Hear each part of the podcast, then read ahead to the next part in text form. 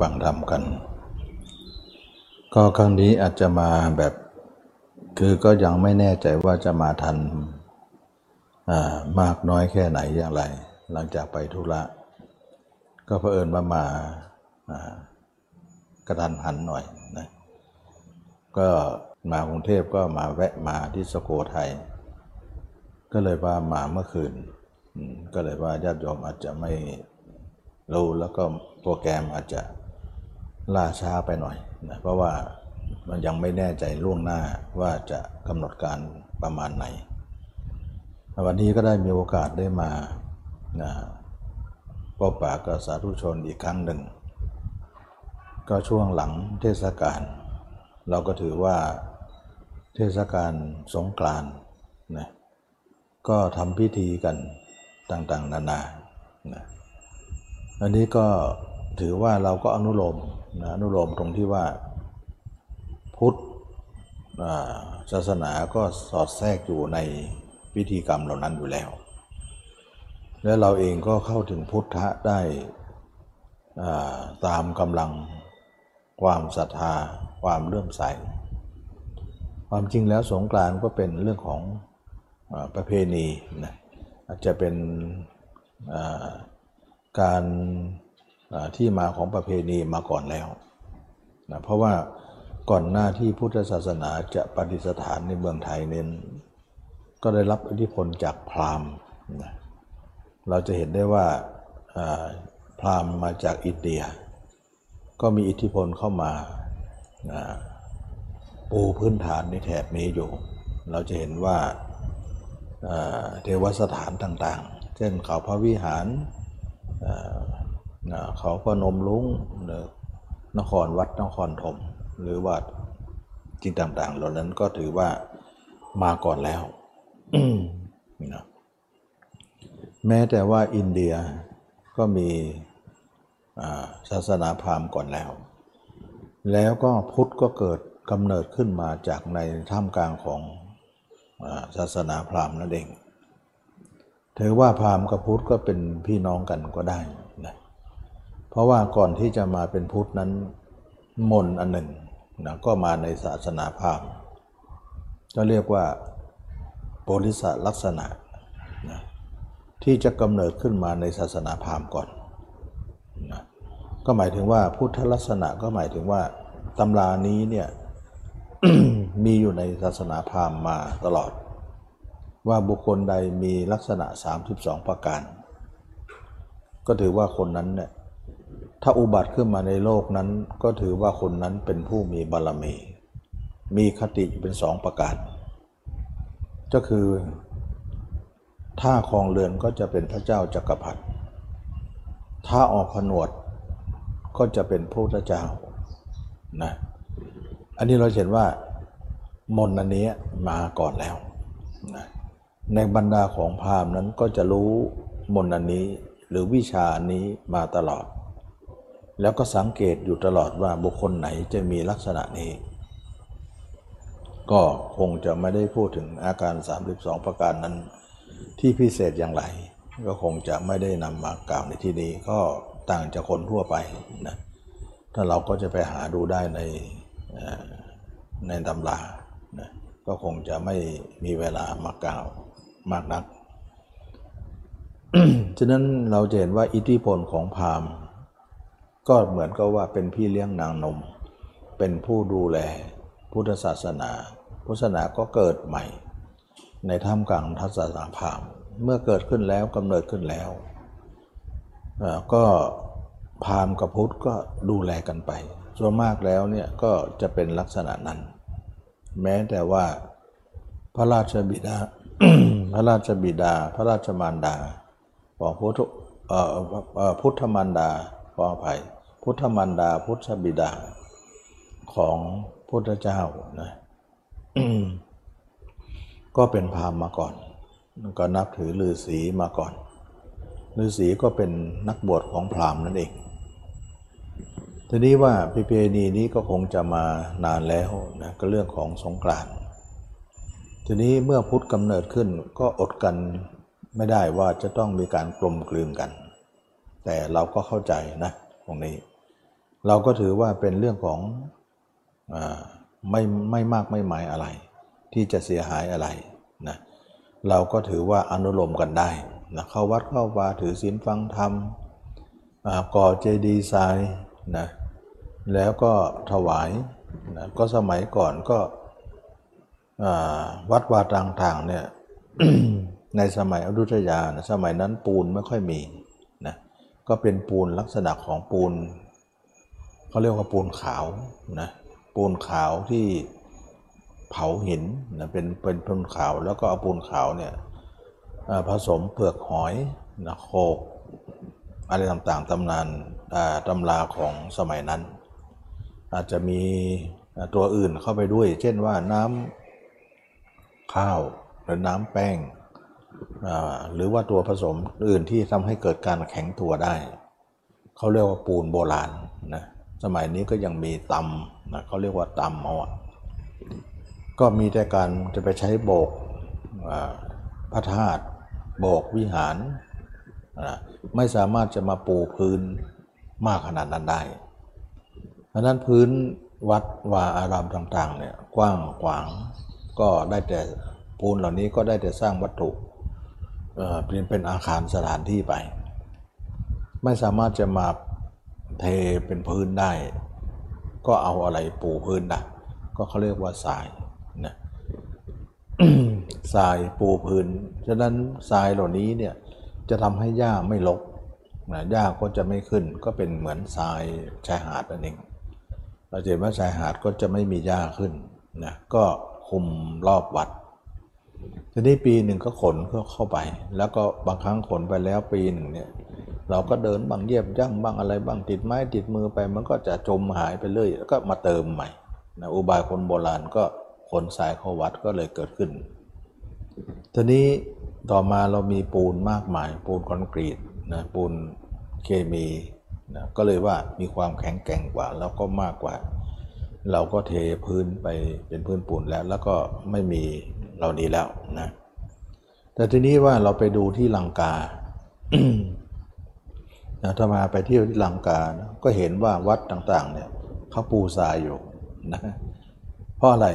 เพราะลังกาได้จากอิทธิพลของอยุธยานะเพราะว่าลังกากับสยามนะตอนนั้นตอนนั้นประเทศไทยเราก็คือสยาม ก็ได้แลกเปลี่ยนพุทธศาสนา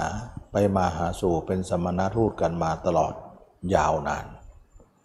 เพราะคนเรามนุษย์เราเนี่ย ได้แต่ทำศึกสงครามกันอยู่เลยนะมนุษย์เราก็แปลกนะตั้งแต่สมัยไหนสมัยไหนก็ทำสงคราม เมื่ออยุธยานี้ล่มจมด้วยสงครามพรบกันนะตำราต่างๆ เกี่ยวกับพุทธศาสนาก็ถูกเผาไหม้ไปหมดเลยทำลายไปหมดด้วยพิษสงของสงคราม เมื่อตำราสำคัญสำคัญอยู่ในเมืองหลวงเป็นศูนย์กลางของจิตใจจุดศูนย์กลางของตำรับตำรา ก็ถูกทำลายแล้วจะทำยังไงดี ก็ต้องไปหาต้นฉบับนะก็คือลังกานะก็เลยนำนะพระพระสมณทูตก็คือพระเนี่ยเป็นทูตไปนั่นเอง สมัยนั้นก็คือพระอุบาลีวงศ์นะอุบาลีนี่ยไป นะไปนะอุบาลีน่าจะเป็นเป็นเป็นหลังหรือเปล่านะแต่ว่าธรรมาก็ยังไม่เรียงลำดับไม่ค่อยถูกเนาะยังไม่ได้ศึกษาประวัติละเอียดนัก เราจึงเอาเอ่อเอาพุทธศาสนาจากลังกามา ซึ่งเป็นตำรับเดียวกันนะเราจะเห็นว่าพุทธองค์เนี่ยได้ปรินิพพานแล้วการทำสังฆยนาก็เกิดขึ้น เมื่อทำสังฆนาเกิดขึ้นแล้วฉบับพระไตรปิฎกนี้ก็ล่องมาทางใต้นี่นะเรียกว่าหินทยานหรือเทรวาสก็มามีอิทธิพลทางลังกาพม่าไทยลาวเขมรนี่นะแล้วก็เวียดนามตอนใต้ ก็แล้วเรามาเมื่อสังคายนาครั้งแรกนั้นก็อิทธิพลของ พุทธศาสนาก็แบ่งแยกกันเป็นสองนิกายนะก็คือเถรวาทเถรวาทเดินหินนยานแล้วก็แล้วก็มหายานนะก็เป็นความแตกแยกของสงฆ์หลังจากหลังปรินิพานแล้ว อันนี้ก็เราก็ได้ฉบับของอหินยานเทรวาสซึ่งมีพระมหากัสสปะเป็นประธานสังคายนา แล้วก็เป็นฉบับเดียวกันนะที่มาทางลังกาพม่าไทยลาวเขมร ซึ่งมีศาสนาพราหมณ์อยู่ก่อนแล้วนะแล้วก็เวียดนามตอนใต้นะเวียดนามตอนเหนือก็เป็นมาจากจีน ก็กลายเป็นทางโน้นมหายานนะถ้าเราไปเวียดนามก็จะรู้เลยว่าคนเวียดนามก็เลยบอกว่าทั้งล่างเนี่ยเป็นเทรวาสตอนใต้ตอนเหนือก็จะเป็นมหายาน นะก็มีอิทธิพลเหมือนกัน แม้แต่ว่าเมืองไทยเราเนี่ยภาคกลางภาคใต้เนี่ยเป็นเถรวาทภาคเหนือเนี่ยก็เถรวาทบ้าง แล้วก็มหายานก็เริ่มมามีอิทธิพลนิดๆนะเพราะว่าอิทธิพลมาทางเหนือนั้นก็มากลมกลืนอยู่หน่อยนะแต่ก็ไม่มากนักนะก็ยังคงอยู่บ้างนะอันนี้เราก็เห็นว่าพุทธศาสนาก็มาอย่างนั้น เมื่อเป็นอย่างนี้แล้วเนี่ย อยุธยาล่มก็เอาลังกามามามาบันทึกใหม่ มาทำใหม่ มาเป็นต้นฉบับใหม่ เรียกว่าลังกาวงแล้วยามเมื่อศรีลังกาเนี่ยได้มีทำการทำศึกสงครามก็เกิดขึ้น ล่มเหมือนกันนะเมืองลังกาไฟไหม้หมดนะลบกับข้าศึกที่เราเคยได้ยินนะทามินลบกับทามินนะ แล้วก็ศาสนาก็ถูกทำลายหมดนะก็มาเอาเมืองไทยไป ก็เรียกว่าสยามวงนั่นเอง ก็เลยอิทธิพลเหล่านี้ก็เลยไปมาหาสู่กัน ก็เลยว่าหลงเหลืออยู่ว่าทรายที่อยู่ในวัดเนี่ยลังการตอนนี้ก็ยังมีอยู่นะเราก็จะเห็นว่า โอ้เหมือนพุทธศาสนาเหมือนอุทุทยาเราเลย แต่ย่าเขายังอาจจะไม่เจริญเท่าเมืองไทยเรานัก ก็ยังเห็นร่องรอยว่ามีทรายอยู่ในวัดหมดเลย ปูไปด้วยทราย แล้วก็พระโอลิอบวาลีเนี่ยที่มาจากเมืองไทยเนี่ยไปเอาศาสนาไปให้นะเขาก็มีความสำคัญนะของคนศรีลังกาก็ตั้งพิพิธภัณฑ์ไว้นะแม้แต่กุฏิแม้แต่ที่พัก แม้แต่บริขาร แม้แต่รูปปั้น ก็ทำเป็นพิพิธภัณฑ์ไว้เลยนะ อันนี้ก็เป็นที่มาของอิทธิพลของพุทธศาสนากับพราหมณ์ศาสนาพราหมณ์ ซึ่งก็เราถือว่าสงกรานต์ก็ได้มาผสมผสานกัน แต่ก็ลงตัวกันได้ บางคนบอกว่าต่อต้าน บางคนต่อต้านใจว่า ไม่ใช่ธรรมเนียมของพุทธนะไม่ใช่ประเพณีที่ถูกต้อง อันนั้นเหมือนจะสุดตรงเกินไปนะเราถือว่าไม่ไม่เสียหายอะไรมากนักก็ไม่เป็นไร แล้วก็ประจวบว่าอากาศร้อนนะคนโบราณก็ถือว่าคือประเพณีการล้างบาปเนี่ยมีอยู่แล้วนะการล้างบาปของอินเดียก็คือการอาบแม่น้ำคงคาแล้วก็อิทธิพลนั้นก็ยังมีในศาสนาพราหมณ์อยู่แล้ว แต่ทีนี้มาเมืองไทยเนี่ยเมืองไทยก็เป็นเมืองร้อนนะ คงจะไม่ลงอาบละสาดกันเลยนะก็ลักษณะก็กลายมาเป็นเรื่องของสาดน้ำสงการกันรดน้ำสงการกัน เมื่อรดแล้วเนี่ยจะได้ทำไงล้างบาปละ่ะ เรามีบาปอะไรล่ะ ก็ไปทำบุญกับวัดนะลูกขาเจดีสีมหาโพขนสายเข้าวัดนะแล้วก็ทำบุญทำทานฟังธรรมเทศมหาชาติบ้าง แล้วก็สุดท้ายก็ขอเข้ามาเข้ามา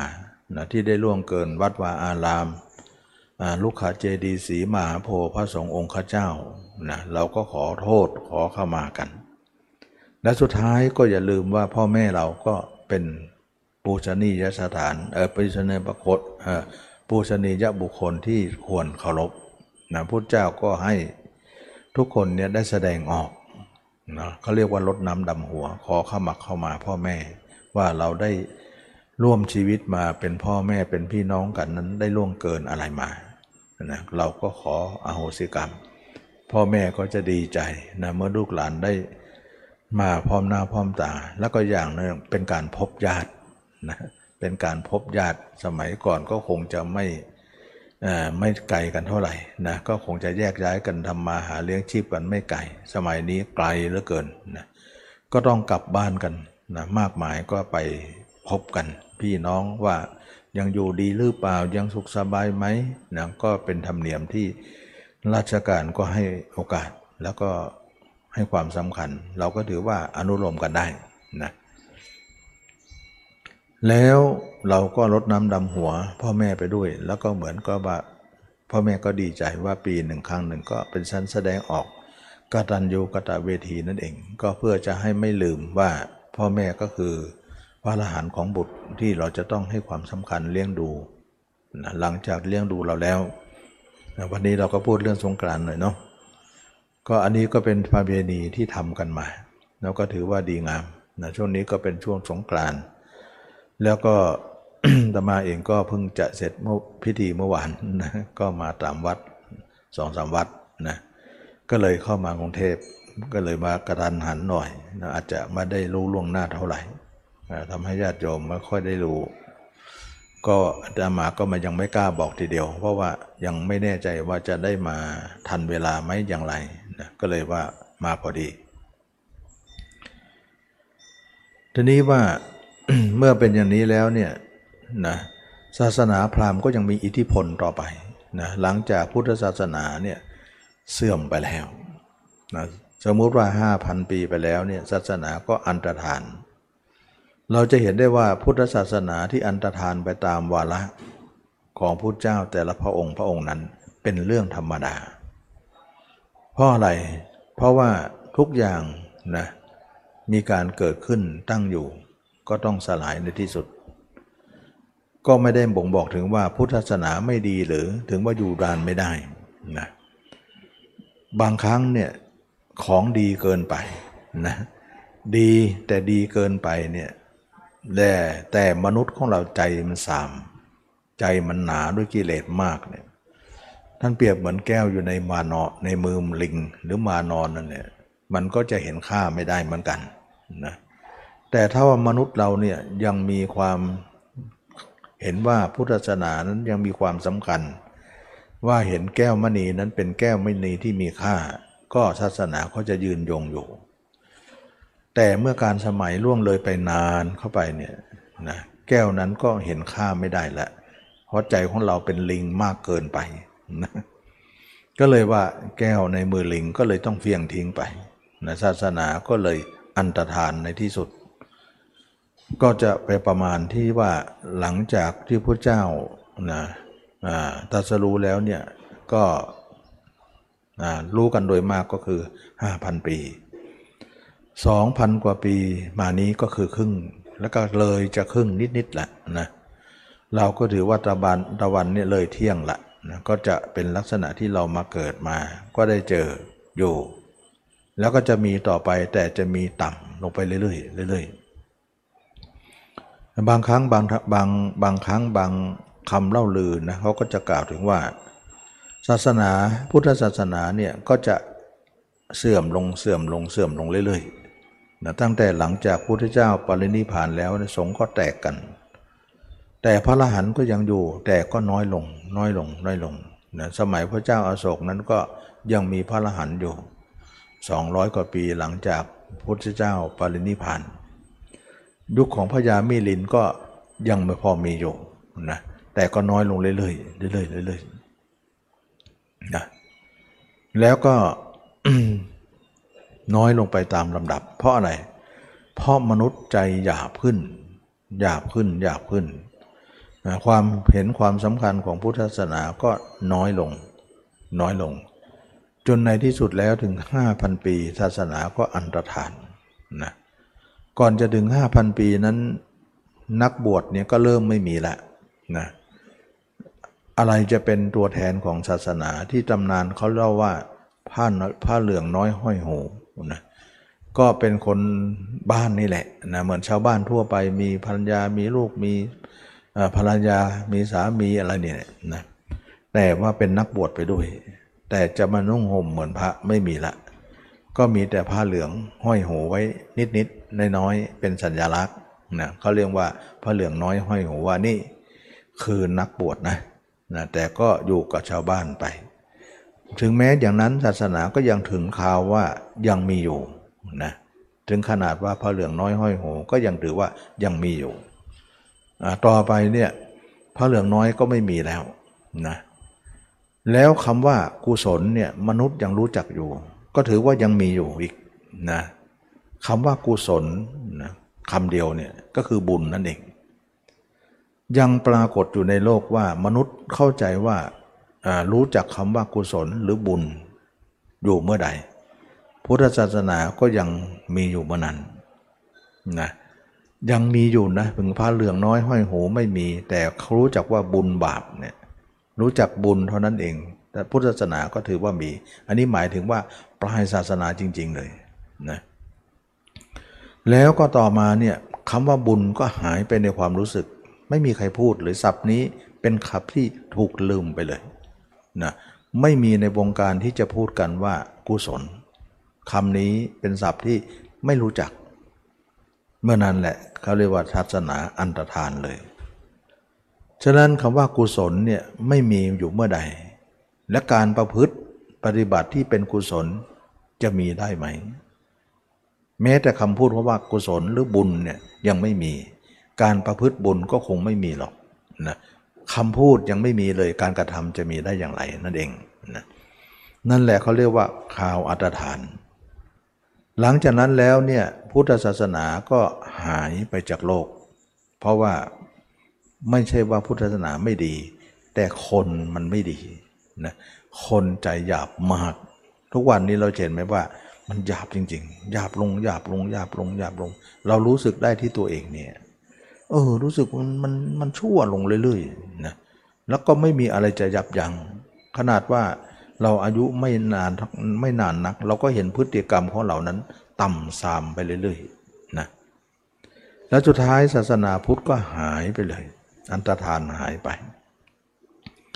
แล้วต่อไปเนี่ยมนุษย์เราก็เวียนว่ายตายเกิดไปอีกนานปี อายุมนุษย์ก็น้อยลงน้อยลงน้อยลงจนถึง 10 ปีตายนะอายุเราทุกวันนี้ก็ ลงแล้วนะแปดสิบละจากร้อยก็ดูเหมือนว่าอยู่ในอยู่ในเกณฑ์ร้อยอยู่นะ แต่ว่าไม่ไม่ค่อยถึงร้อยกัน ก็เขาเกณฑ์เฉลี่ยว่าเขาเริ่มป้าพูดว่า 80ละนะไม่ไม่เกณฑ์ร้อยแต่ว่าอยู่ในเกณฑ์ร้อยแต่ว่าไม่ถึงร้อยนั่น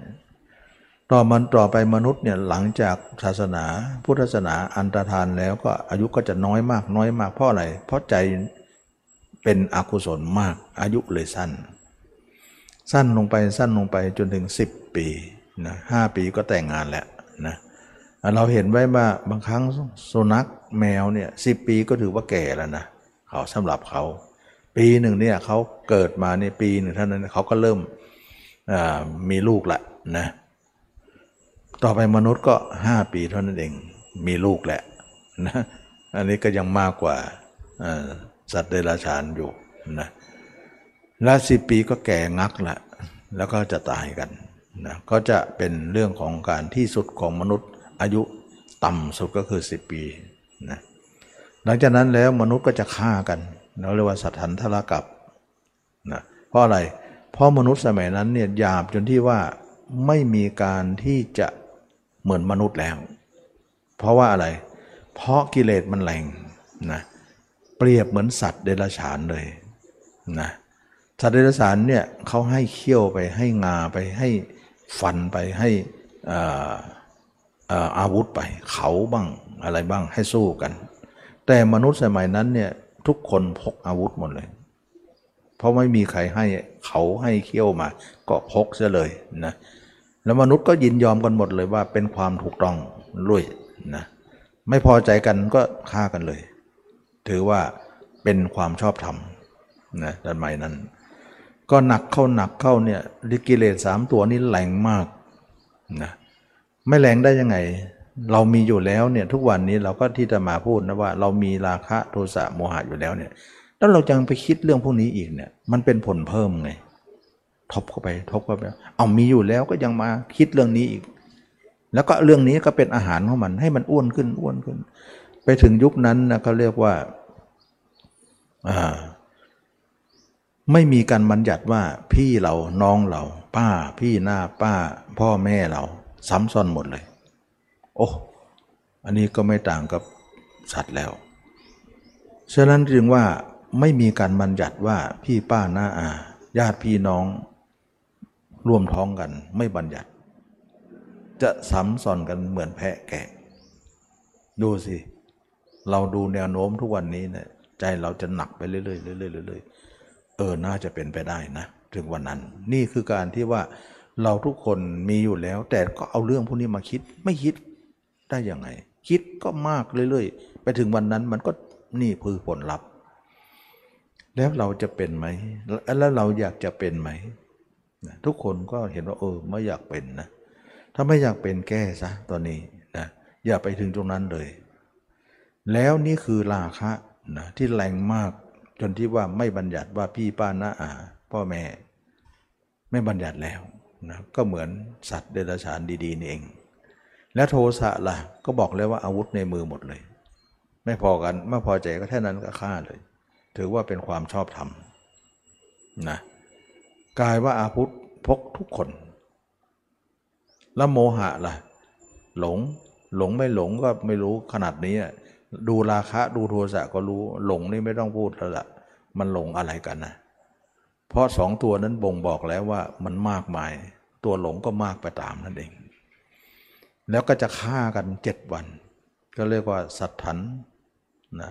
สัตถันทรากับนะเป็นวันที่มันถึงขีดสุดเนี่ยขีดสุดมันบ้าคลั่งแล้ว มันก็เลยฆ่ากันทั้งโลกเลย มันถึง จุดสูงสุดของการต่ำสุดของจิตใจที่เลวทรามนั่นเองจุดพีกันนั่นนะมันมันถึงสุดๆมาแล้วนะก็ฆ่ากันมนุษย์มันเยอะนี่ ก็ฆ่ากันถึงเจ็ดวัน เกือบจะหมดโลก เราอยากจะไปฆ่าเขาไหม เขาจะฆ่าเราด้วยนะ เราก็ต้องฆ่า เพราะอะไรไม่ฆ่ามันก็จะฆ่าเราอะนะ เราอยากจะไปอยู่ตรงนั้นไหม ถ้าไม่อยู่รีบนิพพานซะรีบไปซะให้เขาปล่อยเขาไปนะเรากลัวเหลือเกินว่ามันมันเลวร้าย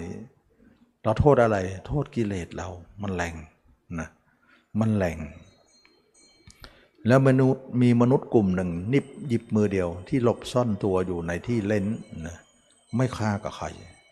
มนุษย์กลุ่มนี้เนี่ยก็หลบหลีกไปเหลือหยิบมือเดียวเอง ก็หลังจากเขาฆ่ากันแล้วก็ย่องย่องออกมา ก็มาพบกันก็ดีใจกอดกันร้องไห้ ว่าต่อไปนี้เราจะไม่ทำแบบนี้อีกแล้วนะก็เริ่มมีข้อปฏิบัติขึ้นมาว่า 5 ข้อนี้ต้องเอานะนะก็คือศีลห้านั่นเองนะเริ่มจะมีว่าห้ามฆ่ากันห้ามลักทรัพย์ เอาพื้นฐานนั่นแหละที่ที่มีโทษในสมัยนั้นแหละแล้วก็ห้ามผิดกาเมพี่ป้าน้าอาไม่เอานะเเอาเรื่องของความถูกต้องดีนะแล้วก็ไม่มูสาไม่สุราไม่มุนเมาอะไรกัน ก็เอาเอาเหตุของการฆ่ากันครั้งนั้นก็คือไม่มีสินห้านั่นเอง แล้วก็กลับเอามามี คือสินห้าไม่รู้จักสินห้าหรอก แต่ว่ามันเป็นข้อมีโทษห้าข้อพอดีพุทธเจ้าก็ไม่ได้ว่าเอาธรรมชาตินั่นแหละมาบัญญัตินะเมื่อเป็นอย่างนี้มนุษย์ก็เริ่มไม่ใช่ตำราใหม่อะไร ตำราเก่าแต่ปัดฝุ่นใหม่ แล้วมาเปิดเผยใหม่ เท่านั้นเอง เราจะรอไปทำไม รอเราต้องไปผ่านตรงนั้นอีก โอ้ไม่ไหว ฉะนั้นระหว่างที่พุทธเจ้าเรากับพุทธเจ้าองค์ต่อไปนั้นเขาเรียกหนึ่งพุทธันดรนะหนึ่งพุทธันดรเอง ประมาณปีไม่ได้เลยนะการวิวัฒนาการไปอย่างนั้นนะเชื่อไหมว่ากับนี้เนี่ยเรามีพระเจ้าถึงห้าพระองค์ ซึ่งเขาเรียกว่าเป็นกับที่สมบูรณ์มาก เรียกว่าพัทธละกับพระเจ้าก็เรามีห้าพระองค์ในกับเดียวกัน ตอนนี้องค์ที่สี่แล้วนะองค์แรกนั้นของกับนี้เนี่ยองค์แรกก็คือกุกุสันโธอายุสมัยนั้นมนุษย์สี่หมื่นปีนะโคนาโกโคนาคมโนก็สามหมื่นปี กัสโปก็สองหมื่นปีนะอายุสี่หมื่นปีสามหมื่นปีแล้วก็สองหมื่นปี องค์ที่ผ่านมากองข้างก่อนพระเจ้าเราเนี่ยมนุษย์เราอายุสองหมื่นปี มาถึงพระเจ้าเราน่าจะหมื่นปีก็ยังดีเนาะพันปีก็ยังดี เลขศูนย์ตกไปเยอะเลยนะร้อยหนึ่งเท่านั้นเอง โอ้โหจากโดดจากสองหมื่นเนี่ยมาเป็นร้อยร้อยก็จะไม่ถึงอยู่แล้ว เป็นอะไรที่อะไรนะ เพราะมนุษย์อายุน้อยมากนะนะองค์แรกสะสี่เนี่ยก็ลบสามแล้วก็สองก็นานจะลดหนึ่งเนี่ยที่ไหนได้ลูกศูนย์ตัวเลขศูนย์หล่นไปเยอะไปหน่อยนะเก็บจับไม่ทันล่วงไปเยอะ ก็เหลือร้อยร้อยก็จะไม่ถึงนะแล้วทำไมเป็นอย่างนั้นนะเพราะว่าพระเจ้าเราเนี่ยสร้างบารมีน้อย ก็เลยได้น้อย นะได้น้อยเพราะอะไร เพราะสร้างบารมีสี่อสงไขยกับแสนกับนะสี่อสงไขยแขนกับ ซึ่งน้อยกว่าพระเจ้าองค์แต่ละองค์ แล้วพระเจ้าองค์ต่อไปที่จะไปอุบัติขึ้นข้างหน้านั้นนะอ่าสิบหกอสงไขยนะคือพระศรียาเมตไตรซึ่งมากกว่าพระเจ้าเราเนี่ยสี่เท่าสี่สี่สิบหก นะก็ถือว่าสร้างบารมีถึงพระเจ้าเราสี่องค์เลยนะฉะนั้นท่านจึงอายุมากไงก็สมที่ว่าแต่ความรู้เท่ากันนะแต่ว่ายุคของมนุษย์ที่ลอยแล้วก็มนุษย์เรานี้เนี่ยที่พระเจ้าจะมาอุบัติในโลกนะมนุษย์เราเนี่ยจะต้องมีอายุไม่ต่ำกว่าร้อยถ้าต่ำกว่าร้อยแล้วพระเจ้าไม่มา ไม่มีในโลก แล้วก็ไม่สูงเกินแสนนะแสนเลยแสนไปเนี่ยไม่มาถือว่ามนุษย์อายุยืนเกินไปจะสอนว่าคนเราไม่เที่ยงนะจะต้องตายนะมันพูดยากมันก็อายุยืนไม่เห็นตายสักทีนะแต่อายุน้อยเนี่ยต่ำกว่าร้อยแล้วเนี่ยสอนไม่รู้เรื่องแล้ว ก็จะเป็นยุคที่ต่อไปนี่เองฉะนั้นเรารู้ไหมว่าเราแตะเส้นนะนะเราเกิดมานี่แตะเส้นเลยลอย อย่าให้ล้นกว่านี้เลยนะมันน่ากลัวน่ากลัวมากกลัวใครที่กลัวมนุษย์เรานี่แหละ มันร้ายนัก ไม่ได้กลัวสัตว์สิงสาราสัตว์อะไรหรอกนะเพราะสิงสาราสัตว์มันกลัวมนุษย์อยู่แล้วนะเราเราเขากลัวเราอยู่แล้ว แต่มนุษย์ด้วยกันเนี่ยมันร้ายนะมันร้าย ดูยังไงดูใจของเราก็รู้ว่ามันลายมากอ่าอันนี้ก็เล่าให้ฟังนะ แล้วเชื่อไหมว่าพระเจ้าสียาเมตไตรนั้นมาอุบัติขึ้นนั้นเกิดในตระกูลอะไร ตระกูลพราหมณ์ดูที่พุทธกับพราหมณ์นั้นยังคล้องกัน เกี่ยวข้องกันตลอด แล้วก็ออกบวชมาก็บรรลุธรรมนะแล้วก็เป็นตระกูลพราหมณ์ฉะนั้นพุทธเจ้าจะสองตระกูล กษัตริย์กับพราหมณ์เท่านั้น ฉะนั้นเราถือว่าอันนี้เราพูดถึงเรื่องศาสนาพราหมณ์นะกับพุทธไงนะก็เลย ยาวไปหน่อยเนาะก็เดี๋ยวเกี่ยวข้องกันมาอย่างนี้ว่า เราก็สงการก็พุทธกับพามก็เป็นพี่น้องกัน ก็อย่างน้อยพุทธหายพามก็ยังเลี้ยงดูอยู่นะเป็นศาสนาที่รออยู่นะนะพามยาวไปถึงตรงโน้นเลยนะพุทธหายไปก่อนแล้วนะแล้วต่อมาพุทธก็เกิดตรงพามนั้นอีกนะก็เลยว่าเป็นสองวันนะที่จะอุบัติขึ้น ไม่มีวันนะอื่นที่จะเกิด ฉะนั้นจึงว่าเราได้มาทำพิธีสงการนะหลังจากวันนี้ไปแล้วก็เริ่มเข้ามานบางคนก็ไม่ว่างนะไปบ้านนอกส่วนมากคนในเมืองก็เป็นคนบ้านนอกส่วนใหญ่ เข้ามาหาอาชีพหาทำมาหาเลี้ยงชีพในเมืองในเมืองหลวงนะก็หลังจากไปเพณีก็มีการบรรหยุดยาวนะก็กลับบ้านกันนะก็ขาไปขาขากลับก็เฮกันไปขาขา ขาไปนะขากลับก็เฮกันกลับ ก็แน่นไปหมดเลย ก็ด้วยความยากลำบากที่จะเดินสัญจรแต่ก็ไม่เป็นไร เอาละปีหนึ่งข้างหนึ่งนะวันนี้ก็เป็นการปรารบเรื่องสงการนะว่าพุทธเจ้าหรือว่าพราหมณ์พุทธนั้นเกี่ยวข้องกันอย่างไร ก็นำมาเล่าให้ฟังนะแล้วเรามาพูดถึงเรื่องของกิเลสนะก็เข้าเรื่องเดิม กิเลสของเรานั้นที่จะมาเคยได้พูดถึงว่ากิเลสของเรานั้นพกพามาทุกคนอยู่แล้ว ในจิตใจของเราทำไมเราตายแล้วเนี่ยกิเลสทำไมไม่ไหม้ไฟล่ะ ไม่ไหลไปตามน้ำไม่สลายไปกับร่างกายที่เราตายครั้งที่แล้ว เพราะทุกคนมีอดีตชาติหมดเลยนะนะ แต่เรารู้ได้หรือไม่ได้ก็อีกเรื่องหนึ่งนะหรือคนอื่นรู้ละชาติเราก็อีกเรื่องหนึ่ง หรือเราไม่รู้ก็เรื่องหนึ่ง แต่ทุกคนมีอยู่แล้ว ไม่ใช่ว่าไม่รู้นั้นถือไม่มีก็หาไม่นะทำไมกิเลสชาติที่แล้วเนี่ยเราก็คงจะเยอะนะ แต่ทำไมเวลาเราตายนะมันไม่ไหม้กับไฟไปเลยเลยที่เขาเอาเราไปเผาอะกิเลสมันไม่ได้เกิดที่กายนะ ทุกคนยังเข้าใจว่ากิเลสเราเนี่ยเกิดที่กายกันกันอยู่นะก็ลือว่าตรงนี้เนี่ยบางคนก็บอกก็เพราะเราหนุ่มเราสาวยังอายุน้อยก็มีที่กิเลสนะเด็กไม่เห็นมันมีเลย แก่เท่าไปก็ไม่เคยเห็นมีหรอกก็เรามันยังวัยนี้อยู่ เราคิดว่ากิเลสมันเกิดจากกาย อันนี้ก็หมายถึงว่าทุกคนมองเห็นอย่างนั้นว่าร่างกายของเรายังหนุ่มยังสาวกิเลสมันก็เลยแรง แสดงว่าร่างกายนั่นแหละเป็นที่มาของกิเลสเรานะความจริงแล้วอย่าได้พูดอย่างนั้น เรามองไม่ละเอียดก็จะเป็นการมองอย่างนั้นได้นะถ้าเกิดว่าร่างกายของเราเป็นที่มาของกิเลส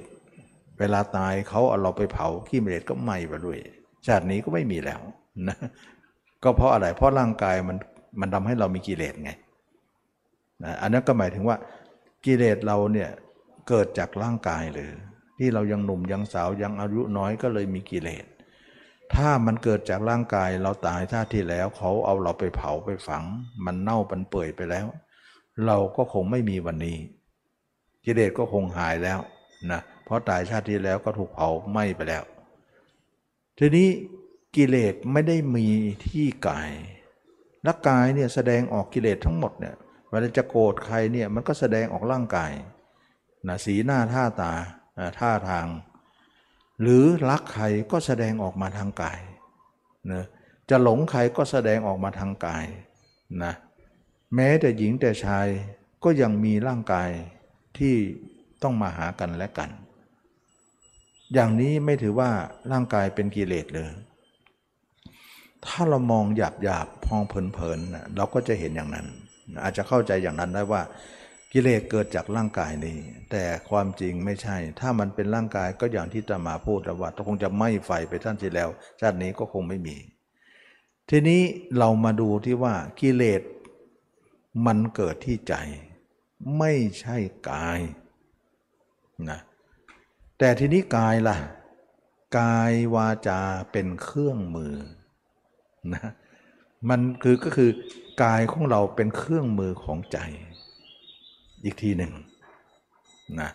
เป็นเครื่องมือของใจ ใจเนี่ยมันมีกิเลสอยู่ มันจะแสดงออกอะไรไม่ได้ เพราะมันเป็นนามธรรมที่ไม่มีรูปลักษณ์มันก็แสดงออกมาทางกาย ให้เราเนี่ยได้แสดงออกมา ฉะนั้นจงรู้เถิดว่าร่างกายของเรานั้นเป็นเพียงเครื่องรับใช้หรือเครื่องมือ เท่านั้นนะเเครื่องมือของใจนั้นอีกทีหนึ่งแสดงว่ากิเลสนั้นติดอยู่ที่ใจ ไม่ได้ติดอยู่ที่กาย กายเราเผาไหมจึงไม่ไม่มีไม่มีกิเลสที่หมดไปนะไม่สามารถจะไหม้ไปกับไฟได้ เพราะอะไร เพราะใจเรานั้นพกกิเลสไปอีกชาติหนึ่งได้ ปล่อยให้กายนั้นเป็นแค่เครื่องใช้ เป็นเครื่องมือ ก็เลยถูกเผาไป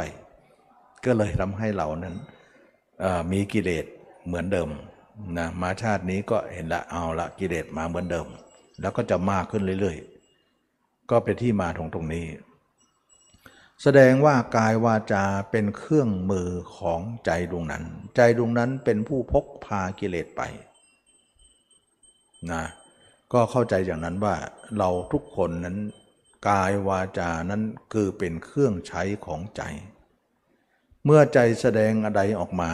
กายวาจาก็เลยสนองงานกับนายสั่งนะท่านจึงว่าจิตเป็นนายกายวาจาเป็นบ่าวรับใช้เราสังเกตไหมว่า คนจะรักกัน คนจะโกรธกันดูอะไร ดูหน้ามันนะหน้ามันแสดงออกรู้เลยนะ หน้าตาคือหน้าต่างนะเขาเรียกว่า หน้าตาของคนเหล่านั้นคือหน้าต่างของใจคนนั้น ว่าใจเขาคิดอะไรอยู่ ดูสีหน้าก็รู้ คนจะรัก คนจะโกรธ คนจะอะไรกันเนี่ย มันดูแววตาออก แสดงว่าร่างกายนั่นแหละ แสดงออกมาจากอะไร มาจากใจนะทีนี้เราก็เลยรวบรัดได้ความว่า เอาละเข้าใจแล้วตอนนี้ไม่ว่าเราไม่ว่าหนุ่ม ไม่ว่าสาว ไม่ว่าคนแก่คนหนุ่มสาวอะไรก็ตั้งเถอะ กิเลสนั้นมันอยู่ที่ใจไม่ได้อยู่ที่กายนะทีนี้ทำไมตอนเด็กเนี่ยทำไมเราไม่มีกิเลส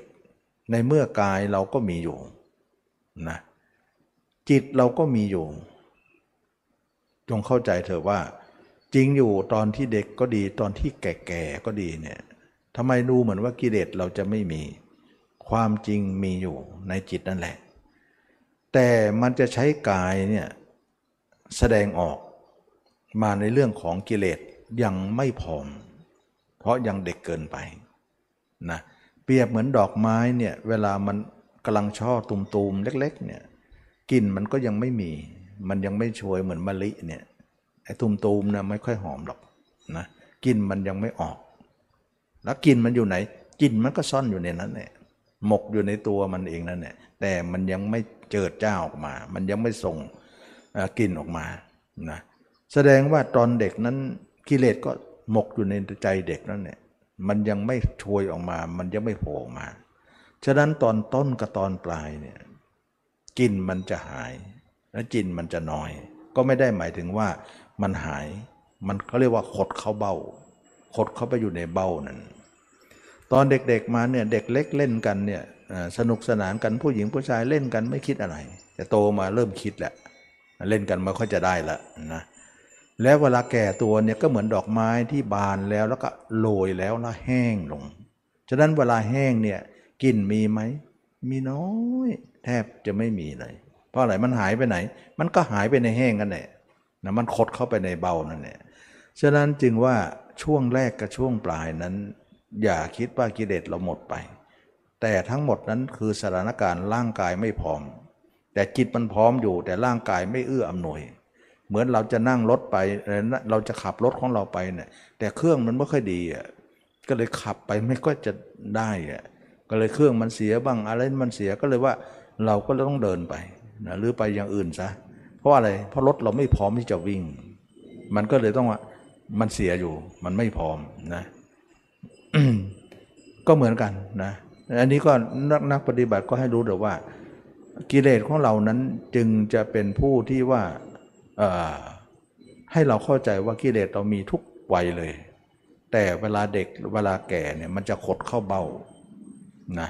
และหนุ่มสาวมันก็จะเจิดจ้าออกมาเหมือนดอกไม้นะเวลามันบานแล้วมันก็จะส่งกลิ่นหมดส่งกลิ่นทั้งสีทั้งกลิ่น ทั้งน้ำหวานอะไรออกมาหมดเลย เวลามันตูมอยู่มันก็ไม่ค่อยส่งเท่าไหร่หรอก แต่เวลามันเหี่ยวแห้งมันก็แห้งไปทุกอย่างนะอันนี้ก็ขอให้จำไว้ว่า เราก็เหมือนดอกไม้รวยนั่นเองนะมันมันมันแก่คนแก่มันก็รวยลงรวยลงกิเลสมันก็ขดเข้าไปในเบาแหละนะมันอยู่ในส่วนลึกของใจใจจิตใจ เพราะร่างกายมันเริ่มจะใช้งานไม่ค่อยได้ละนะนะมันใช้งานไม่ได้จิตก็เลยว่าใช้ไม่ได้ก็ไม่เป็นไร ความรู้สึกก็จะเก็บไว้เข้าในเบาต่อไป ก็จะไปเกิดในชาติหน้าขึ้นมาใหม่ นะทีนี้เรามาพูดถึงเรื่องของกิเลสเรา ก็น่ากลัวที่สุดนะว่าเรามีกิเลสในชาตินี้แล้วนั้นเรามีกิเลสอยู่แล้ว ถ้าเรามีกิเลสราคะโทสะโมหะอยู่แล้ว แต่เราก็ยังเอาเรื่องราคะโทสะมาคิดอีก แล้วมันจะไม่เพิ่มได้ยังไงนะ ทุกคนนี้จงเห็นพฤติกรรมของเราเถอะว่า เราเนี่ยมีแต่เพิ่มไปเรื่อยๆ ทั้งที่ว่าของนั้นมีอยู่แล้ว เราไม่ปฏิเสธว่าไม่มี แต่เรามาเพิ่มทุกวันทุกวันทุกวันเนี่ยมันจะทับใจถทับถมจิตใจของเรานั้นมากมายแก่กอง จนกว่าจะไปถึงมุกยุคมัคคสัญญีนั้นแน่นอน เราก็คงจะไม่ต่างกับสัตว์นี่เราจะแก้ไขยังไงดี อ่าเรามาดูว่าชีวิตเรานั้นจะแก้ไขอย่างไรดีนะเพราะเราต้องเป็นแน่ พุทธองค์ก็ทรงทำนายไว้แล้วว่ามนุษย์กลไกของมนุษย์จะเป็นอย่างนั้น ทีนี้เรามาทำสมาธินะก็อาตมาก็เคยพูดเรื่องนี้ผสมอยู่เรื่อยนะก็คือว่าทุกคนก็เห็นว่าเออสมาธินั้นเป็นการยับยั้งจิตเรานั้นไม่ให้ไปในกิเลสมากเกินไป ก็ไปฝึกกับเขา ไปนั่งนิ่งกับเขา เมื่อนั่งนิ่งฝึกแล้วเนี่ยเราก็ได้รับความสงบจากสมาธินั้นนะถึงแม้ว่าสมาธิของเรานั่งนั้นนิ่งนั้นเรารู้จักได้นะหลายคนก็คงจะสัมผัสอยู่ได้บ้าง แต่กว่าจะได้มาก็สู้กันหน้าดูก็แล้วกัน มันก็ไม่ค่อยจะจอมนะมันก็จะไปตามอำนาจนะอำนาจที่เคยไป แต่ทีนี้ว่าเราอุตส่าห์สู้ว่ายังไงขอให้กิเลสเรามีอะไรก็มีช่างเถอะ แต่ว่าขอโอกาสนะขอโอกาสจิตของเรานั้นอย่าได้มาคิดเรื่องนี้ตอนนี้เลย ตอนนี้เราของดก่อนนะเราจะบอกตัวเองทุกครั้งเลย ที่เราฝึกนะบะมีเรื่องอะไรเร่งด่วนหรือไม่เร่งด่วนอะไรหรือเรื่องมากอะไรขอนะข้าขอเวลาเจ้านะ อย่าได้คิดอะไรขอพักก่อน ขอสงบ บอกบางครั้งเขาก็พอได้ บอกบางครั้งเขาไม่ยอมนะก็ทำให้เราเนี่ยต้องสู้กันก่อน ทุกครั้งที่เรานั่งก็ต้องสู้ สู้กับจิตที่มันเคยไป แล้วก็มาอยู่จะมันจะมาหยุดมันเนี่ยมันไม่ค่อยจะยอมนะมันอยากจะบริโภคกิเลสเหล่านั้นมากไปเรื่อยๆนะเเมื่อเป็นอย่างนี้นักปฏิบัติที่อึดที่ทนที่มีความน้ำอดน้ำทนก็สามารถที่จะฟันฝ่าอุปสรรคนี้ไป นั่งบางครั้งนี่ชาไปครึ่งตัวนะเรือนี่ออกมาเป็นเป็นเม็ดเม็ดเลย เพื่อจะให้มันเป็นสมาธิให้ได้นะพระก็ต้องบวชมาก็ต้องไปนั่งอยู่ป่าช้าดูเหี่ยวอยู่ในสัตว์ร้ายนะเพื่อให้จิตนั้นไม่กล้าคิดอะไรมาก ให้มันอยู่กับเนื้อกับตัวให้อยู่กับสมาธิให้ได้ ก็พยายามหาอุบายมาช่วยนะอยู่ป่าอยู่เขาอยู่อะไรกันต่างๆ ก็นั่นหมายถึงว่าต้องการสมาธินั่นเอง เมื่อคนเรานั้นทำสมาธิขึ้นมาจิตเราก็นิ่งได้นะถ้าเราอึดพอก็นิ่งได้ นิ่งได้ก็เกิดความสงบ เป็นความสุขชนิดหนึ่งที่เราไม่เคยมีมาก่อนนะก็จะสัมผัสขึ้นมาว่า เออเนาะจิตมันสงบเนี่ยมันนิ่งมันสบายจริงนะ นักปฏิบัติก็เริ่มติดใจในความสงบ แล้วก็รู้สึกว่ารสชาติที่มันเป็นรสชาติที่ชอบอะนะมันมีความสุขอะนะแล้วก็แง้มมองถึงเบื้องหลังที่เราก่อนที่จะมาตรงนี้ว่า แต่ละวันนี่เราคิดไม่จุดเลย มันดูเหมือนวุ่นวายนักนะแล้วก็มาดูตรงนี้ว่าตอนนี้เราไม่ได้คิดแล้ว นิ่งแล้วจิตเราดูเหมือนว่าเราหลุดออกจากภาวะนั้นออกมานะ แต่ทีนี้หนังมันยังไม่จบนะอย่าเพิ่ง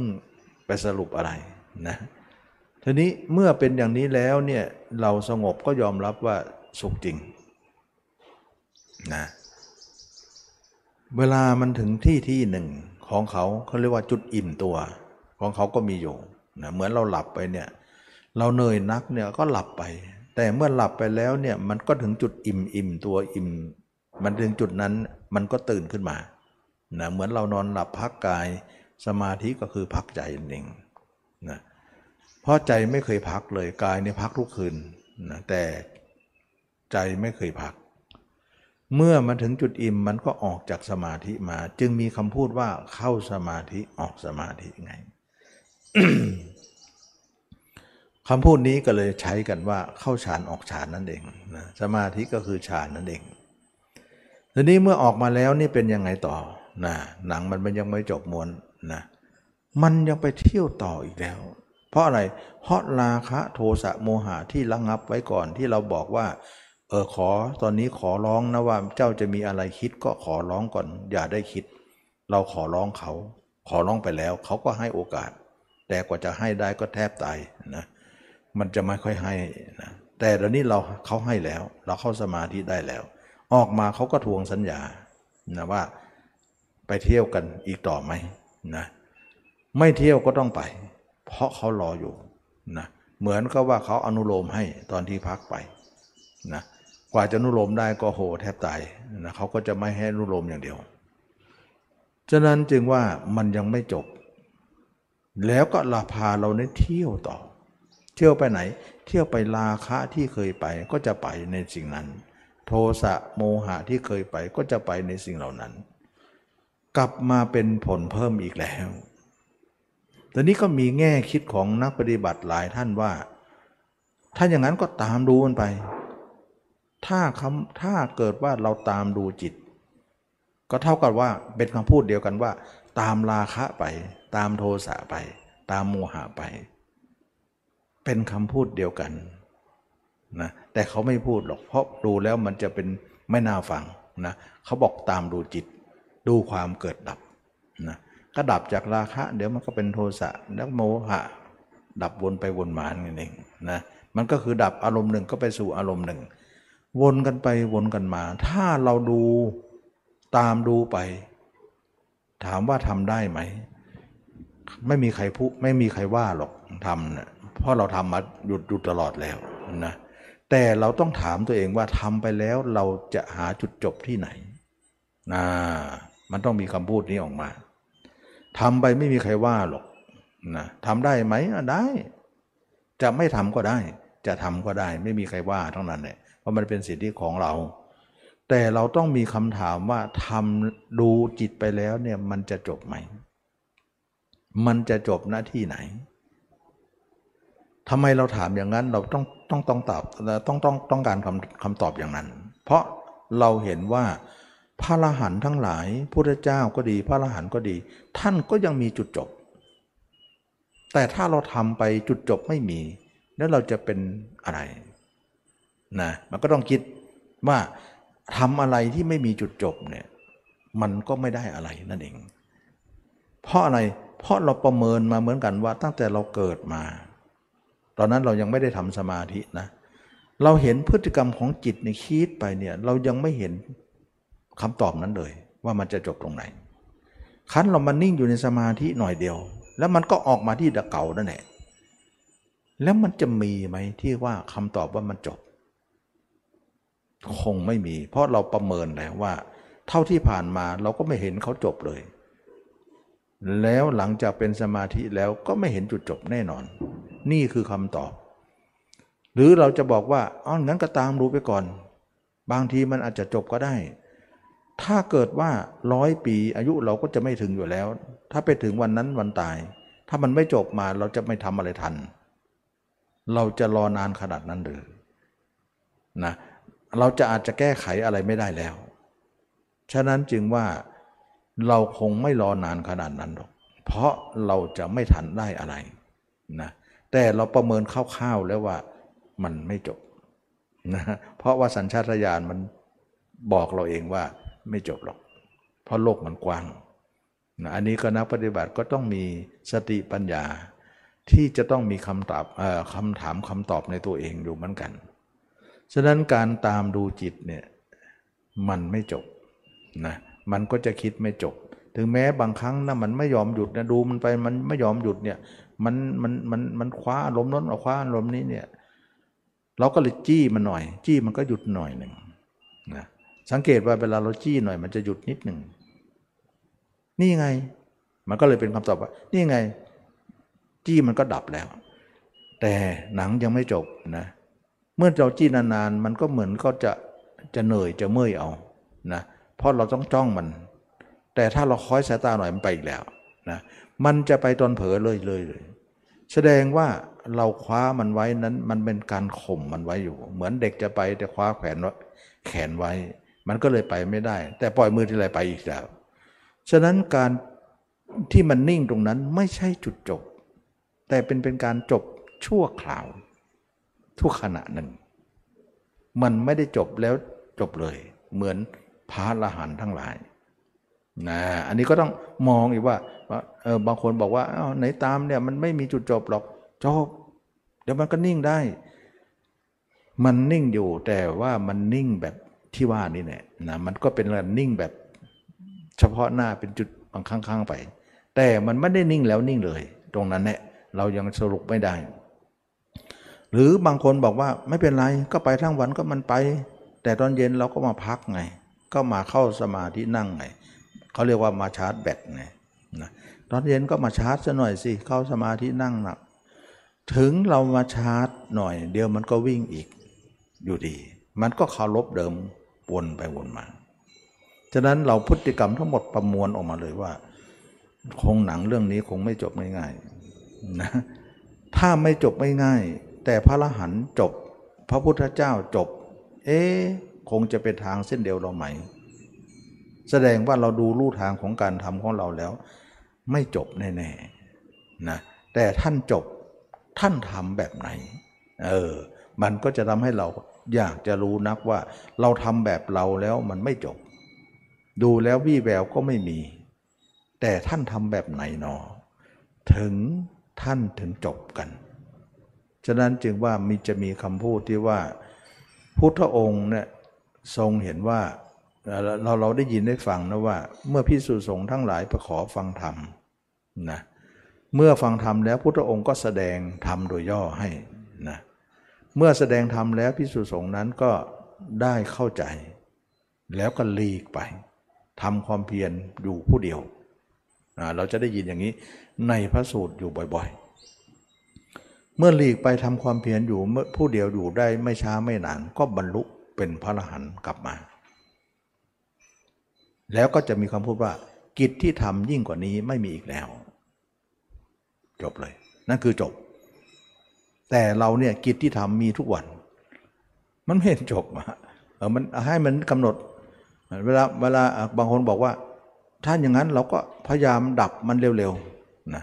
เกิดปุ๊บดับปุ๊บเกิดปุ๊บดับปุ๊บให้มันไม่เกิดเอ่อไม่ให้มันนาน เหมือนยุงมาก็ปัดปุ๊บยุงมาก็ปัดปุ๊บอย่าให้มันไปตอมนานนะตอมอยู่นั่นแหละแล้วค่อย ๆ ปัดเนี่ยมันช้าไป ถ้าเราตับบ่อยๆบ่อยๆเป็นสันตติขึ้นมากลายเป็นมหาสติ ทุกอย่างก็จะหยุด ลองทำดูก็ได้ แต่ตามาขอตอบเลยว่าไม่จบ เพราะอะไร เพราะจิตมันเร็วกว่าเรา มันเร็วกว่าเราคำพูดเขาบอกอยู่แล้วว่า ตามดูจิตแล้วใครนำแล้วใครตาม ก็หมายถึงว่าลิงมันเร็วกว่าเราเนะ่ะเราจะตามหรือจะนำจะดับมันอะไรก็ไม่ทันหรอก การที่จิตเรานั้นเร็วกว่าสติเรา เพราะอะไร เพราะสติของเราเป็นสติที่ไม่เป็นสติปัฏฐานสี่จึงไม่เป็นสติที่แข็งแรงนะเพราะเราไม่ได้เจริญสติมาก่อน สติของเราจึงเป็นสติธรรมดา เป็นสติปุถุชนซึ่งไม่มีกำลังที่จะเอาจิตนั้นอยู่ได้นะฉะนั้นจึงว่าคนเหล่านี้เนี่ยไม่ได้เจริญสติปัฏฐานสี่มาก่อนเนี่ยยังไงก็ไม่ทันจิตหรอก จิตมันเร็วกว่าสติ สติบอกแล้วว่าสติตามดูนะแล้วใครตามแล้วใครนำก็บอกเลยได้ว่าสติช้ามาก แต่จิตมันเร็ว ยังไงก็จบไม่ลงนะนักปฏิบัติก็วิเคราะห์ไปไม่ใช่ว่าใครสอนอย่างไรก็เอาหมดโดยที่ไม่วิเคราะห์อะไร จริงอยู่เราศึกษาหลายท่านหลายสำนักจริง แต่ทุกอย่างต้องผ่านการวิเคราะห์ไปด้วยนะไม่ใช่ฟัง ทำแล้วก็หลับหูหลับตาอยู่อย่างนั้น มันจะต้องมีการประเมินผลประมวลผลออกมาว่าเราทำแล้วทิศทางมันจะไปทางไหนดี สิ่งเหล่านี้เองจึงเป็นที่มาของการที่ว่าสุดท้ายเนี่ยที่จะมาเอาสิ่งเหล่านี้มาพูดเนี่ยก็คือว่าเราทุกคนถึงทางตัน ด้วยการทำสมาธินั้น เพราะมันบนอยู่ที่เดิม มันไม่ไปไหนอะไรดังนั้น แล้ว คำว่าจบแล้วไม่มีกิจอื่นทำกว่าอีกแล้วนั้น ไม่มีสำหรับคนประเภทนี้ แสดงว่าเราทำนี้กับพระอรหันต์ทั้งหลายที่มีคำว่ากิจอื่นที่ไม่มีอีกแล้วนั้น คนละเส้นทางกันแน่นอน ถ้าเส้นทางเดียวกันคงจะเป็นเหมือนกัน แต่ถ้าต่างเส้นทางผลก็ไม่เหมือนกันอยู่แล้วนะนั่นคือเป็นบทพิสูจน์ของเราหรือวิเคราะห์ของเรา เราปลูกพริกเนี่ยจะเป็นมะเขือได้ยังไงนะเราต้องปลูกพืชชนิดใด ผลก็ชนิดนั้นต้องได้มา เราจะทำแบบนี้จะเป็นแบบท่านได้อย่างไรนะเพราะท่านทำแบบไหน ท่านไม่ได้ทำแบบนี้ ท่านทำแบบของท่าน ของท่านคืออะไร ชื่อก็บอกอยู่แล้วว่าอริยมรรคนะอริยะก็คือพระอริยเจ้านั่นเองนะก็เป็น มรรคก็คือทางเดินของพระอริยเจ้านะแปลออกมาแล้วนะอริยมรรคอริยะแปลว่าพระอริยะนั่นแหละของประเสริฐนั่นแหละสิ่งที่ประเสริฐนะท่านเป็นผู้ประเสริฐแล้วไงมรรคก็คือทางเดิน แสดงว่าทางเดินของพระอริยเจ้านั้น เรายังไม่ได้เดินเลย เราถึงได้มีผลเช่นนี้ ท่านเดินทางของท่านด้วยทางเส้นนั้น ท่านจึงเป็นอย่างท่าน ท่านจึงเป็นพระยาเจ้า ถ้าอย่างนั้นแล้วเนี่ยใครจะเป็นพระยาเจ้าเนี่ยต้องเดินทางของพระยาเจ้าเท่านั้นใช่ไหม ใช่ สมาธิเป็นทางของพระยาเจ้าไหมยังไม่ใช่ทีเดียว เพราะสมาธิอย่างเดียวเนี่ยไม่สามารถจะเป็นทางของพระยาเจ้าได้นะเพราะทางพระยาเจ้าเนี่ยมีตั้ง 8 ข้อ สมาธิเป็นข้อเดียวยังไม่ครบหรอก นะฉะนั้นพระเจ้าเนี่ยเออทางของพระยาเจ้าก็มีสมาธิด้วยนั่นแหละ แต่มีถึง 8 อย่าง เราไปทำอยู่อย่างเดียว มันไม่ได้นะฉะนั้นจึงว่ามักมีองค์ 8 แต่เราจะทำแต่สมาธิอย่างเดียว มันจะเป็นได้ยังไง เหมือนเราไปทำกับข้าวนะ่ะเขาบอกว่าเตรียมเครื่องปรุงไปนะ ขิงข่าตะไคร้พริกไทยดีปีอะไรต่างๆ แต่เราขอเอาพริกใส่อย่างเดียวเนี่ยแล้วอย่างอื่นไม่เอา แล้วมันจะปรุงอะไรไหม แล้วจะเป็นแกงไหม แล้วมันจะอร่อยไหม เขาเรียกว่าเครื่องไม่ครบนะมักไม่ครบนั่นเองนะก็เลยว่าเราทุกคนไม่มีมักยังไม่ครบเลยอันนี้มักเนี่ยท่านจะกล่าวไว้ว่า ถ้าเราจะทำสมาธิทั้งทีเนี่ยเราจะต้องเอากามและอกุศลออกก่อน แต่เราเนี่ยกามก็ยังไม่ออก อกุศลก็ยังไม่ออก แล้วไปทำสมาธิก่อน ทำได้ไหมทำได้นะอย่างที่เราเคยทำนั่นเอง แต่ถ้าทำได้แล้วเนี่ยสมาธิก็เกิดได้เหมือนกันนะไม่ใช่ไม่เกิดนะ แต่เวลาออกสมาธิมาแล้วมันไปไหนก็ไปกาม แล้วก็ไปอกุศลไง ฉะนั้นจึงว่ามันไม่สิ้นมัดก่อนหน้าแล้ว เมื่อเราเข้าสมาธิมันก็หยุดให้พักเอ่อมันก็หยุดให้เราหน่อยหนึ่งนะเมื่อเราออกจากสมาธิแล้วก็ไปหากาม ไปหาอากุศลอีก เป็นที่มาว่าเวลาออกสมาธิจิตถึงได้ไปอีกไง อย่างนี้เขาเรียกว่า สมาธิไม่ชอบ เป็นมิจฉาสมาธิ เพราะเราไปดูมรรคสิข้อ8เนี่ยท่านจะกล่าวว่าสัมมาสมาธิไว้ว่า บุคคลต้องสงัดจากกามก่อน สงัดจากอากุศลก่อน แล้วค่อยทำสมาธิ สมาธิเดียวกันนะ แต่จะเป็นสมาธิชอบได้ ถ้าไม่หมดแล้วไปทำสมาธิเกิดเหมือนกัน แต่เป็นมิจฉาสมาธิไป แสดงว่าสมาธิที่เราทำกันเป็นมิจฉา ถึงได้บอกว่าเวลาเข้าสมาธิเนี่ยนิ่งแต่ออกมาเที่ยวอีกแล้วเที่ยวไปไหน กาม แล้วก็อะไรอกุศล เวลามันเที่ยวไปคิดดีไหมไม่ดีหรอกคิดอกุศลเยอะนะอันนี้ก็เป็นเรื่องของว่า เพราะเราไม่สงัดจากกาม ไม่สงัดจากอกุศลนั่นเอง ทีนี้ถ้าเราจะให้เป็นสัมมาสมาธิ เราจะต้องเอากามออกก่อนอากุศลออกก่อนใช่ไหม ถูกต้อง เอาออกก่อนค่อยทำก็ได้ ไม่ออกนะอย่าเพิ่งทำนะเข้าใจไหมฉะนั้นเรายังไม่ออกเลยแต่ไปทำก่อนแล้ว ก็เหมือนเราไม่อาบน้ำเลย แต่ใส่เสื้อผ้าสวยแล้วอะแล้วไงข้างในมันเนอะหนาไปหมดอะเงื่อใครก็ยังไงไหลย้อยอยู่ แต่เอาเสื้อผ้าไผ่มาใส่ มันก็เละกันไปทั้งหมดแหละนะถ้าอย่างนั้นเราไปอาบน้ำก่อนไหมนะใช่เราต้องไปอาบน้ำให้เหงื่อใครเราหายก่อนให้ตัวเราดีก่อน เสื้อผ้าอาภรณ์ชุดใหม่เราเนี่ยค่อยใส่ แล้วมันจะใหม่ไปทั้งด้วยกัน ถึงมันจะเก่าที่หลังก็ไม่เป็นไรแต่ขอให้ใหม่ด้วยอาบน้ำก่อนนั่นเอง ฉะนั้นน้ำคือใครที่เราเกิดตัวอยู่นั้นคืออะไร กามของเรายังไม่หมด อากุศลของเรายังไม่สิน้น เราก็พูดเราก็ได้ยินอยู่แล้วว่า ต่อไปคำว่ากุศลจะไม่มีในโลกไงนะคำว่ากุศลจะไม่มีใครพูดเลย พูดก็เป็นที่ไม่มีใครรู้จักนะไม่รู้จักด้วยไม่พูดด้วย แล้วการกระทำจะมีได้หรือ ก็ไม่มี แค่พูดยังไม่มีศัพท์นี้ยังไม่มีปรากฏในโลกเลย คนทำไม่ต้องพูดหรอก แต่ตอนนี้มีอยู่นะ ฉะนั้นเราทุกคนเนี่ยต้องกำจัดกามและอกุศลให้หมดไปก่อน แล้วค่อยไปทำสมาธิ ก็อย่างที่ตมาสอนไงว่าทุกคนจะต้องเอากามและอกุศลออกก่อน และพระเจ้าก็กล่าวว่ากามและอกุศลดับไม่เหลือณที่ไหน สติปัฏฐานสีนี่แหละพิสุดับไม่เหลือที่นี่ ฉะนั้นจึงว่า เราทุกคนไม่ต้องไปเจริญสมาธิมากมายอะไร ที่เราเจริญมานั้นแล้วบ้างแล้วนั้นก็เอาไว้แค่นั้นก่อนนะเพราะว่ากามเราก็ไม่หมดอกุศลเราก็ไม่สิ้น เราเจริญมากกว่านั้นก็วนอยู่ที่เดิม ฉะนั้นเราทุกคนก็เคยเรียนรู้สมาธิมาบ้างแล้ว เอาละเรียนรู้แล้วก็พอกัน ตอนนี้ไปเราจะทำเรื่องของสติปัฏฐานสี่นะ สติปัฏฐานสี่เพื่ออะไรเพื่อเราจะเอากามของเราออกและอกุศลของเราออกไปก่อน แล้วเราค่อยไปทำสมาธิ ถ้าออกได้เมื่อไหร่เนี่ยเราก็จะเป็นถึงพระอนาคามีเลย แล้วค่อยทำสมาธิ ไม่ดีกว่าเลย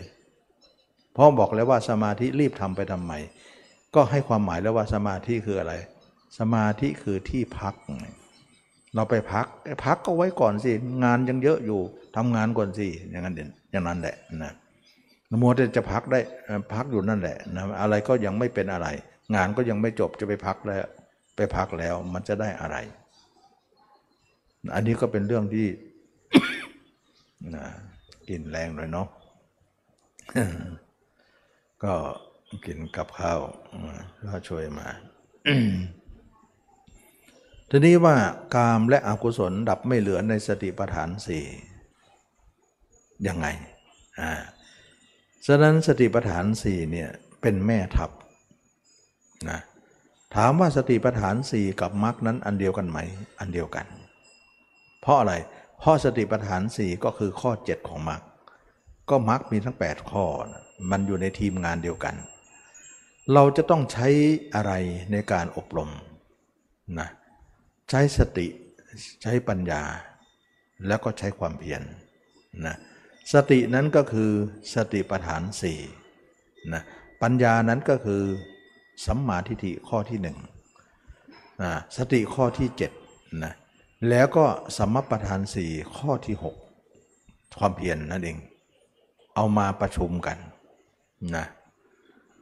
สติปัฏฐานสี่เป็นแม่ทัพก็ว่าได้นะแต่แม่ทัพนั้นประกอบไปด้วย สัมมาทิฏฐิที่เป็นเรื่องของปัญญา พูดง่ายๆก็คือว่าแม่ทัพนั้นต้องมีปัญญาก็คือข้อที่หนึ่งนำหน้าเสมอ ไม่ใช่มีแต่กำลังนะเหมือนบุกแม่ทัพที่มีกำลังแต่ไม่มีปัญญานะไม่เฉลียวฉลาดในสงคราม มีแต่กำลังกล้ามโตๆมันก็ไม่พอหรอกนะเราต้องมีเป็นแม่ทัพที่มีความไหวพริบปฏิภาณมีสติปัญญาที่ฉลาดจะเฉลียวฉลาดในการทำสงครามด้วย ประกอบกับกำลังด้วยนั่นเอง ถึงจะเป็นนักรบที่เกรียงไกรได้ในสงคราม ทีนี้สติปัฏฐานสี่เนี่ยก็มีขุนพลซ้ายขวานะซ้ายขวาไปด้วยเหมือนเขาเรียกว่าอลังคบาทนะเหมือนอะไรนะ เหมือนช้างพระที่นั่งที่เข้าสู่สงครามเนี่ยจตุบาทเหมือนอะไรนะ คนที่รักษาขาช้างอะสี่ขาเนี่ยต้องมีสี่คน คือช้างเนี่ยเข้าสู่สงครามเนี่ยนะกษัตริย์จะขี่คอนะเป็นผู้ทำสงคราม แต่ขาทั้งสี่เนี่ยต้องมีจตุบาทอะไรนะองค์องคบาทอะไรนะรักษาเท้าช้างทั้งสี่จะต้องมีขุนพลที่รักษา เพราะอะไร เพราะช้างเนี่ยจะใครจะฝันขาทำร้ายขาไม่ได้ ต้องมีองคลักษ์นะพิทักษ์ขาทั้งสี่ขานั้นไปคู่กับช้าง เพื่อจะปกป้องช้างนั้นไม่ให้ฟ้าสุดทำลาย เพราะทำลายได้ในช้างล้มก็ทำไงได้ มันไปไม่ได้แล้วนะก็นั่นคือรักษาไว้ก็เรียกว่าขุนพลซ้ายขวาต้องมีนะรักขารักอารักขาไปนั้นสติปัฏฐานสี่มีอะไรเป็นขุนพลซ้ายขวา ขุนพลหนึ่งก็คือสมปัฏฐานสี่นะก็คืออเพียรทำลายอากุศล หรือเพียรละอกุศลที่เกิดขึ้นแล้ว ที่เกิดขึ้นแล้วให้หายไปทำลายเสีย แล้วก็เพียรสร้างกุศล เรากลัวเหลือเกินว่าอีกหน่อยเนี่ยคำว่ากุศลจะไม่มีไง เราก็ทำเช่นวันนี้เลยจะได้มีอยู่ในใจเราคนอื่นไม่รู้จักก็ช่างเถอะให้เรารู้จักก็พอแหล้วนะเราก็จะเพียรสร้างกุศลขึ้นมา เมื่อสร้างแล้วก็เพียรรักษานะเมื่อรักษาแล้วก็มีการปิด หนทางไม่ให้จิตของเรานั้นไหลไปสู่อกุศลนั้นอีกต่อไปสี่ข้อนั้นก็เรียกว่าปหานะปะทาน ก็คือการทำลายอากุศลที่เกิดขึ้นแล้ว แล้วก็ภาวนาประทานก็คือการบำเพ็ญกุศลให้ถึงพร้อมขึ้นมา แล้วก็รักษาไว้กุศลอย่าให้เลือนหายเป็นอนุรักษณาประทานนะแล้วก็ กุศลที่รักษาแล้วอย่าให้รั่วอย่าให้ไหลไปไหนอีกต่อไป เหมือนรักษาน้ำไว้อย่าให้มันพร่องกว่านั้นนะก็คืออย่าให้รั่วนั่นเองก็คือสังวรประทาน ก็คือตาหูจมูกลิ้นกายใจ เป็นที่รั่วของใจ ก็เป็นที่มาของคำเพียรที่อย่างที่จะมาพูดเสมอนะถ้าจำง่ายๆก็คือว่าหนึ่งเราต้องตัดภาพเขาออกไปทั้งหมด หญิงต้องตัดภาพผู้ชายออกไปซะ ผู้ชายก็ต้องตัดภาพผู้หญิงออกไปซะเพราะเราคิดถึงกันและกัน ราคะของเราจึงกำเริบมากขึ้นเรื่อยๆที่มีอยู่แล้วก็จะไพ่บูนขึ้นเรื่อยๆ เรากุ้มลุมด้วยสิ่งเหล่านี้ นั่นแหละกามของเรา นั่นแหละอกุศลของเราละ เราจะฆ่ากามและอกุศลไม่ใช่หรือ แต่ทีนี้ว่าใจของมนุษย์เราเนี่ยมันเคยผูกพันกับสิ่งนั้นมานาน คำว่าตัดเสียอย่าให้ไปในสิ่งนั้นเนี่ย จิตมันจะยอมไหม โอ้โห มันเป็นเรื่องใหญ่เลยนะ บ้านเคยอยู่อู่เคยนอน สิ่งที่เคยคิดคุ้นคิดมานาน สิ่งที่เคยหมกมุ่น แล้วเราจะตีตัวห่างเนี่ยแม่มันทำใจยาก เวลาคิดในสิ่งเหล่านั้นไปมันจะเพลินในสิ่งนั้นเขาเรียกว่านันทิการพยายามกัดฟันแล้วตัดออกสิ่งนั้นออกเสียเนี่ยเพื่อเราเห็นว่า เราทำอย่างนี้มานานหลายชาติแล้ว เราไม่เห็นผลดีเลย เพราะตามใจเราเกินไป การตามใจของเราไม่มีไม่มีประโยชน์อะไรนะมีแต่โทษมากมาย ฉะนั้นใจเราอ่อนเกินไป เราต้องใจแข็งหน่อย สวมหัวใจเพชรหน่อยนะฉะนั้นเราเริ่มสร้างนิสัยใหม่ว่าตอนนี้ไปเนี่ยข้าต้องใจแข็งแล้วล่ะจะไม่คิดในสิ่งที่เคยคิด ไม่จะไม่หมกมุ่นในสิ่งที่ตัวเองหมกมุ่น มันก็เลยตั้งกติกาขึ้นมาในใจ และเราจะไม่เพลินในสิ่งที่ตั้งแห่งความเพลินเขาเรียกว่าละนันทินะเวลาคิดถึงเขาแล้วมันก็จะเพลินไป แล้วก็กิเลสเราเราสังเกตไหมกิเลสเราที่แรกไม่มีนะเออมันมันมีแต่ว่ามันนอนตัวอยู่นะ แต่เวลาเอาเรื่องนี้มาคิดนะเริ่มละฟุ้งขึ้นมาละฟุ้งขึ้นมาละมันเหมือนก็นอนก้นแก้วอยู่ เราคิดแล้วก็เริ่มฟุ้งขึ้นมา น้ำเริ่มขุ่นละขุ่นแล้วเริ่มเอาละสิใจขุ่นละมันมันไม่ได้เลยคิดเหล่านี้นะเราจะต้องตัดความคิดเหล่านี้ออกไปซะซึ่งคำพูดนะมันง่ายนะเราฟังดูก็ง่าย แต่ทำนะมันยากทีนี้นักปฏิบัติเนี่ยเราต้องประเมินนะประมวลมาว่า การที่เราทำแล้วยาก กับการที่เราปล่อยไป กับการที่เราดึงเนี่ยไว้เนี่ยเราต้องประเมินว่าที่ผ่านมาทั้งหมดเนี่ยเพราะเราตามใจไม่ใช่หรือถึงเราจะถึงถึงเป็นที่มาของเราไม่ได้ดีอะไรเลย ตามใจเจ้านักข้าจึงไม่ได้มีอะไรดีเลย มีแต่ความเลวร้าย นี่นักนักปฏิบัติต้องประเมินว่าประมวลผลว่าเราเคยทำมาแล้วสิ่งนี้ แต่ถ้าเกิดว่าเราฝืนใจเนี่ยเราคงจะได้ดีข้างหน้าเป็นแน่ แล้วฝืนนั้นน่ะมันจะตายไหม คงจะไม่ชักดิ้นชักงอมั้งนะเราก็เออเอาเถอะ มันไม่ตายก็เอาเถอะนะแต่เราจะไปตายในนรกตายอยู่ในสิ่งเหล่านั้นเนี่ยมาหลายชาติแล้ว เราก็คงไม่ชะตายหรอกนะนะไม่คิดมันคงจะไม่ตาย ไม่ถึงขนาดดิ้นหรอกนะเราก็เลยต้องเอา ถ้าอย่างนั้นเอา ไม่ชักดิ้นชักงอก็เอาละทีนี้เราทุกคนต้องสวมหัวใจเพชรขึ้นมา นั่นคือการสร้างนิสัยใหม่ขึ้นมาเลย นิสัยเก่าๆเดิมๆเนี่ยเราควรจะระงับไว้ซะนี่คือนิสัยของพระผู้สร้างบารมีนะเราก็เป็นพระได้ คนสร้างบารมีเนี่ยเขาจะต้องมีสิ่งนี้ออกมาคือฝืนใจ หรือเรียกอย่างหนึ่งเขาเรียกว่าข่มใจ เรียกว่าธรรมะ เหมือนช้างที่ข่มด้วยขอ เราจะข่มใจเราด้วยขอนี้ไม่ให้มันไปสิ่งที่เคยไป มันเป็นความยากลำบากกับการที่ว่าเราหมกมุ่นคุ้นคิดในสิ่งใดอยู่แล้ว แล้วจะไม่ให้ไปสิ่งนั้น มันแหมนะมันใจจะขาดนะแต่คงไม่ตายอย่างคิดอย่างนั้นนะ อันนี้ก็คือนิสัยของคนเราต้องสร้างขึ้นนะ ถ้าอย่างนั้นแล้วเราคงได้ดีไม่ได้นะ ขอให้ทุกคนเนี่ยสู้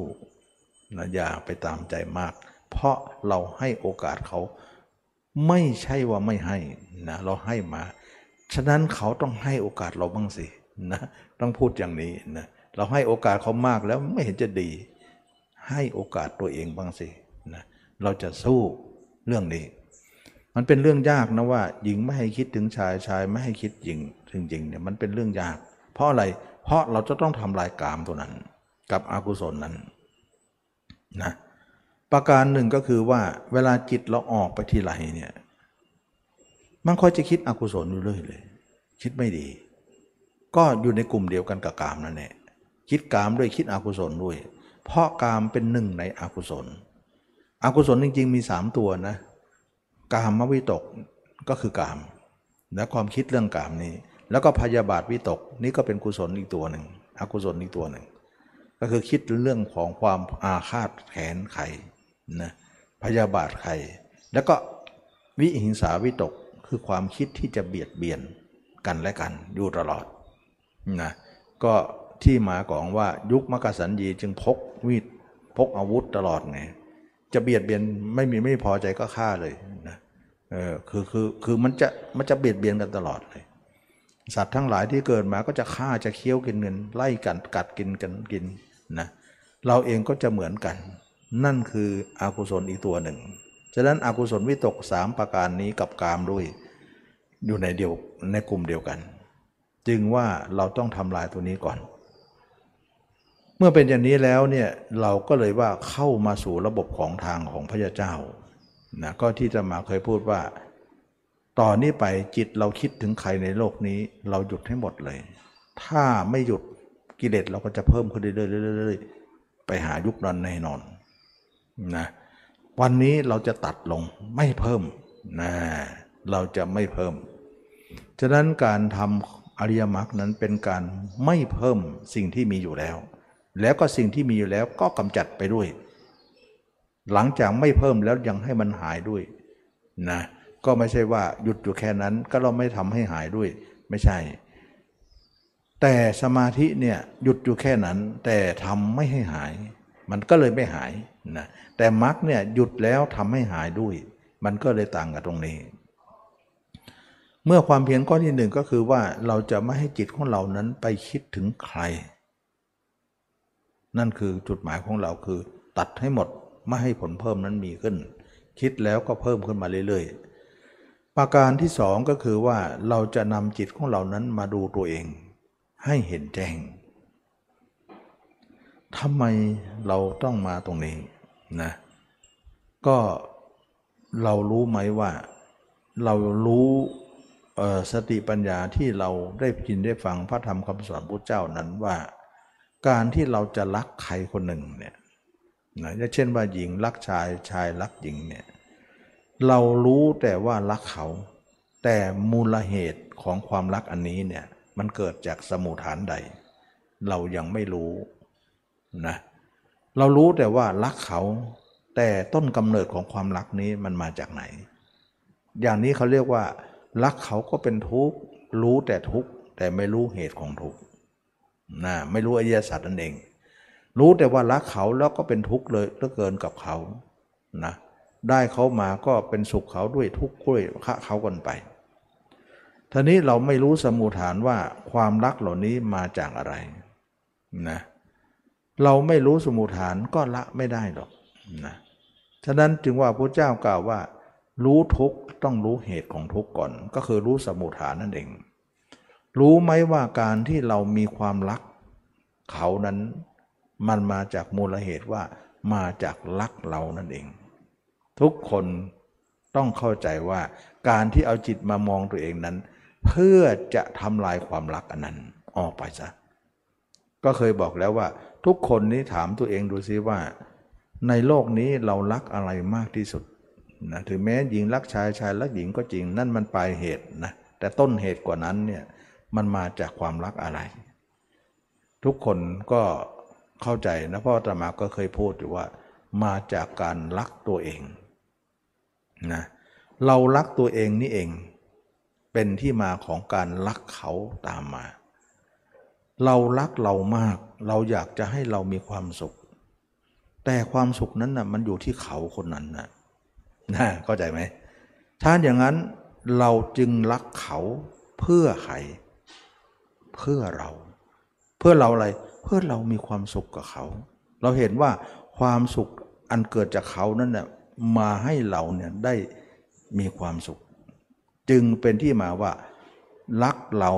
จึงเอาเขามา มาให้เรามีความสุข ฉะนั้นคนที่รักที่สุดก็คือเรา ส่วนรักเขานั้นเป็นสิ่งติดตามมาทีหลัง แสดงว่าหญิงรักชายชายรักหญิงนั้น รักเป็นผลพวงเป็นผลพ่วงมาจากรักตัวเอง ถ้าอย่างนั้นเราจงข่มเถิดรักเขาอะข่มหน่อยนะเพราะนั่นไม่ใช่ต้นเหตุนั่นคือปลายเหตุ แสดงว่าหญิงรักชายชายรักหญิงนี่นั่นคือปลายเหตุ แต่ต้นเหตุเรารักตัวเองกันทั้งนั้น ถ้าใครเข้าใจอย่างนี้เนี่ยชื่อว่าเป็นผู้มีปัญญา นักรบในสงครามต้องมีปัญญาอย่างนี้ ท่านมีปัญญานี่แหละเขาเรียกถึงว่าเป็นผู้มีสัมมาทิฏฐิ ถึงได้บอกว่างานนี้ใช้ปัญญาใช้สติใช้ความเพียรไงนะฉะนั้นปัญญามันเกิดตรงนี้นะฉะนั้นปัญญาเกิดว่าเรารักเขานั้นมาจากรักเรานี่เอง ฉะนั้นเราต้องข่มความรักจากเขาสักซะนะจึงว่าจิตเราอยากจะไปคิดถึงเขาคนนั้นเนะ่ยเราก็ข่มใจเราได้ เพราะอะไร เพราะมันเป็นปลายเหตุ เราจะข่มไหวไหม ก็คงจะไม่ไม่ถึงก็ตายหรอกนะไม่ชักคงไม่ชักดินชักงอหรอกเราก็ทนเอาหน่อยนะแต่เราจะต้องมาดูที่ว่าในตัวเราเนี่ยเรารักตัวเองมากที่สุดในโลกนั้น เรารักอะไรส่วนไหนหรือ ก็เลยมีคำตอบอยู่ตัวคำถามอยู่ตรงนี้ยังจะหาคำตอบอยู่นะก็เป็นที่มาของเอาจิตมาดูตัวเราไงว่า ให้เห็นแต่ที่มันไม่เห็นทำไงต้องสมมุติก่อนนะมันก็เลยมี ความเพียรข้อนี้มารองรับเลย และตลอดเวลาที่เราอยู่ในตัวเองนั้น จิตเราจะไม่มีอกุศลเลย โอ้นี่เองเป็นแต่กุศลอย่างเดียวคำว่ากุศลจะอยู่ในโลกนี้ก็เพราะตอนนี้เอง ถ้าไม่มีตรงนี้ไม่เห็นเลย ไม่มีคำพูดนี้เลย นี่แหละเราจึงว่าไม่อยากจะไปหายุคโน้น ยุคนี้ยังมีคำว่ากุศลอยู่ เราจะเพียรบำเพ็ญกุศลขึ้นมา ขณะที่จิตเราอยู่ในตัวนั้น จิตเราจะเป็นกุศลอย่างเดียว สังเกตดูจะไม่มีอกุศลเลย ทีนี้ตัวเองก็ไม่เห็นตัวเอง ตัวเองก็จะเห็นได้อย่างไร เห็นด้วยอุบายก่อน เช่นว่าเราเคยเห็นคนแก่คนเจ็บคนตาย ว่าเขาเห็นมาจากไหนมาจากในสื่อมาจากไหนก็ได้นะที่เราเคยเห็นมา ฉะนั้นมนุษย์เราคนคนคนหนึ่งต้องผ่านพบอยู่แล้วว่าเห็นคนแก่คนเจ็บคนตายมันมีอยู่ให้เห็นอยู่แล้ว ไม่ใช่ว่ามนุษย์ไม่เห็นกันนะเชื่อแน่ว่าทุกคนเคยเห็นแล้วจำได้ไหม จำได้ แล้วเอามาสมมติตัวเองเป็นเหมือนคนนั้นสิ เห็นอย่างนี้เขาเรียกว่า เห็นด้วยอุบาย แต่ยังไม่เห็นจริง แต่ก็เอาอุบายก่อนนะนี่คือความเพียรข้อที่สองคือเห็นตัวเองด้วยอุบาย ความเพียรข้อที่สามรักษาอุบายนั้นไว้อย่าให้หาย วันๆก็รักษาไว้เดินไปก็เหมือนเราเป็นศพเดิน นั่งก็ดีนอนก็ดียืนก็ดีเหมือนเราเป็นศพเพื่อนที่อยู่ตลอดทำไมเราต้องนึกศพ นึกคนเน่าคนเบื่อนนึกสวยๆงามๆไม่ได้หรืออย่าลืมสินะอย่าลืมสิว่าเราทุกคนรักตัวเองมากที่สุดอยู่แล้ว ถ้าเราเป็นนึกสวยนะ งามนะ ดีนะ เราก็รักใหญ่เลยกลายว่ารักอยู่แล้วก็ไปเพิ่มความรักเข้าไปอีก มันก็จะหนักเข้าไปอีก นั่นเองจึงไม่นึกแบบนั้นนะ บางคนอาจจะย้อนแย้งว่า ถ้าไม่นึกแบบนั้นเนี่ย ก็แสดงว่าเราเนี่ยเบี่ยงเบนนึกไปลักษณะเบี่ยงเบนที่ไม่ตามความจริง ในเมื่อเรายังสวยยังงามอยู่ เรานึกเน่านึกอืดเนี่ยมันยังไม่เน่าเลย ยังไม่อืดเลยยังไม่เป็นหนอนเลย แล้วเราไปนึกอย่างนั้นเนี่ยมันก็เหมือนก็เราไปผิด นึกไม่ถูกไม่ตรงต้องไม่ถูกต้องตามความจริงของมันนะบางคนอาจจะย้อนแย้งตรงนี้ ถ้าเรานึกตามเป็นจริงตอนนี้เนี่ยเราสวยเรางามอยู่นะ เรายังสวยอยู่ยังสาวอยู่ยังรออยู่ เรานึกอย่างนี้นะน่าความจริงนะเรามาวิเคราะห์กันตรงนี้ก่อนนะจริงอยู่เราอาจจะพูดอย่างนั้น เรานึกอย่างนั้น ขณะนี้เราสวยเรางามอยู่ก็จริง แต่ขณะนี้นะ แต่อนาคตล่ะนะเราต้องมองอย่ามองด้านเดียวสิมองด้านอนาคต ถ้าอนาคตเนี่ยเราตายลงไปเนี่ยมันเน่าไหม เออ เอามันอืดไหม มันเป็นตัวหนอนไหม อย่างที่เรานึกว่าบอกว่านึกไม่ตรงความจริงไหม มันจะเป็นไหม เป็นแน่นอน อ้าว ไหนบอกว่าหลอกไง ฉะนั้นเราไม่เอาปัจจุบันหรอก เรามองทั้งสองด้านนะ ว่าปัจจุบันเนี่ยถึงจะเป็นอย่างนี้ก็จริง แต่อนาคตเราก็ต้องเป็นอย่างนั้น ไม่ได้เสแสร้งแกล้งเลย ไม่ได้บิดเบือนเลย มันเป็นความจริงซะด้วยซ้ำนะถ้าอย่างนั้นหรอต่อให้ขอให้เราเน่าก่อนอื่นก่อนค่อยทำดีไหมให้จะได้มาจริงตรงนั้น แล้วใครทำได้ล่ะ คนตายมันทำไม่ได้นะฉะนั้นพระเจ้าก็ดีพระอรหันต์ก็ท่านก็ไม่ได้รอที่ท่านจะต้องทำตนเป็นอย่างทั้งนั้นนะไม่รอถึงวันนั้นหรอก ฉะนั้นเราทำวันไม่ตายนี่แหละ แต่เราอนุมานเอาว่า หรือสมมุติเอาว่าวันหนึ่งตายแล้วจะเป็นอย่างนั้น ฉะนั้นไม่ถือว่าหลอกลวงตัวเอง ไม่ถือว่าเสแสร้งแกล้งทำไม่ถือว่าเราผิดไปตามความจริงนะไม่ผิดเราเอาอนาคตมาปรารบปัจจุบัน ซึ่งมันตรงอยู่แล้วนะฉะนั้นเราทุกคนเนี่ยเวลาจิตมันสงสัยก็มีคำตอบให้เขาก็แล้วกัน ไม่งั้นมันไม่มีคำตอบมันไม่ขาดมันไม่สะมันไม่เคลียร์ มันก็จะถามอยู่นั่นแหละแต่เราตอบไม่ได้มันไม่ไปนะจิตมันไม่มีคำตอบ ถ้าตอบงี้มันเออเออใช่ใช่มันก็ยอมรับไปอย่างนะฉะนั้นเราทุกคนเนี่ยเราเอาอนาคตมาประลบปัจจุบันว่าเราเนี่ยจริง ๆ แล้วเนี่ยเราเห็นบอกว่าสวยงามเนี่ยมันสวยแค่ผิวหนังหน่อยเดียวเท่านั้นเองต้องกลับด้านดีมั้งเอาหนังกลับด้านซะมันจะเป็นยังไงนะข้างไหนข้างนอกข้างนอกข้างไหนดูสิมันจะงามไหมล่ะ ลอกหนังดูซิงามไหมไม่งามหรอก มันฉาบทาหน่อยเดียวให้มันหลอกกันเท่านั้นเอง ฉะนั้นเรานึกไปเนี่ยจินตนาการไปก่อนว่าเราไม่มีอะไรเป็นของเน่าเปื่อยเป็นของปฏิกูลในลึกเวลานึกนะอย่าไปนึกตื้นๆนะอย่างที่เขาสอนกันนะรู้เดินรู้นั่งรู้นอนเนี่ยรู้ในการเคลื่อนไหวเนี่ยมันลุกตื้นไป มันไม่เป็นสติปัฏฐานสี่นะ สติปัฏฐานสี่นี่เขาเรียกว่ากายและกายภายในกายภายนอก ทั้งภายในและภายนอกทะลุทะลวงหมดเลยนะอันนั้นภายนอกอย่างเดียว มันไม่พอที่จะเบื่อหน่าย ไม่ขายอะไรเลยนะมันจึงขายกิเลสไม่ได้นะไม่รู้รู้รู้รู้เดินรู้นั่งรู้นอนมันมันมันเป็นการแค่รู้อยาบทเท่านั้นเองเขาไม่เรียกว่าการพิจารณากายเขาเรียกว่าอริยบทนะมันไม่เข้าหลักของสติปัฏฐานสี่ทั้งหมดนะ มันเข้าไปเสียดเฉียวเฉียวเฉียวเฉียดหน่อยเนี่ยนิดๆหน่อยๆเท่านั้นเองไม่เต็มองค์นะนะทีนี้เมื่อเราทะลวงไปทั้งกายภายนอกภายใน นึกตัวเองเน่าเปื่อยไปเนี่ยนึกไปนึกไปมองไปไม่เห็นก็สมมุติก่อน เห็นด้วยสมมติไปไประยะหนึ่งสามสี่ปีนั่นเนี่ยมันถึงจะเห็นร่างจริงเราทีหลัง เมื่อเราเห็นร่างจริงของเราได้เนี่ยเราก็จะเลยรู้ว่าร่างกายของเราไม่น่ารักเลยนะ ความรักอันเหนียวแน่นที่เคยมีอยู่แล้วนี่ยที่เคยมีอยู่ก่อนว่า ในโลกนี้เรารักตัวเองมากที่สุดนั้น บัดนี้เราไม่เห็นเลยว่า เราจะรักตัวเองตรงไหน ไม่มีเลย มีแต่ของหน้าเบื่อหน่ายฉะนั้นความรักอันเหนียวแน่นที่เคยรักตัวเองมากที่สุดในโลกนั้น ปรากฏว่าขับคลายออกมา คลายออกมาทีละน้อยละน้อย จะเป็นเหตุของการละสกายทิฐิข้างหน้านั้น ที่จะเป็นข้อสังโยชน์ของพระโสดาบัน ว่ากายนี้ไม่ใช่ของเราเสียแล้วนะบางครั้งคนเห็นใหม่ๆเนี่ยร้องไห้ขึ้นมา บางครั้งนี่เดินไม่ออกเลยนะเขาจะสุดเอาเลย มันเสียใจมากว่าเรารักมานาน แต่ไม่มีอะไรน่ารักเลย แล้วก็ไม่ใช่ของเราเลย มันตะลึงเนี่ยลองลองไปทำดูเถอะนะมันจะตะลึงปุ๊บโอ้โหอึกเลยอนาคตนี่ดับวูบเลย ไม่รู้จะไปทางไหนเลย หมดอนาคตไปเลย ลองทำดูที ตาเราเห็นนี่ก็อีกเรื่องหนึ่งนะ เราส่องกระจกนี่มองไปเหอะ เขียนคิ้วเขียนหน้าอยู่นั่นแหละ ยังพอใจในความรักอยู่นั่นแหละ รักตัวเองอยู่นั่นแหละ หลอกตัวเองด้วยนะ เขียนโน่นเขียนนี่แล้วไปหลอกผู้อื่นอีกนะ รักตัวเองรักเขาอีกรักเราอีก แต่ถ้าทำอย่างนี้ไปแล้วไม่อยากจะเขียนแล้วนะประหยัดไปเยอะเลยนะ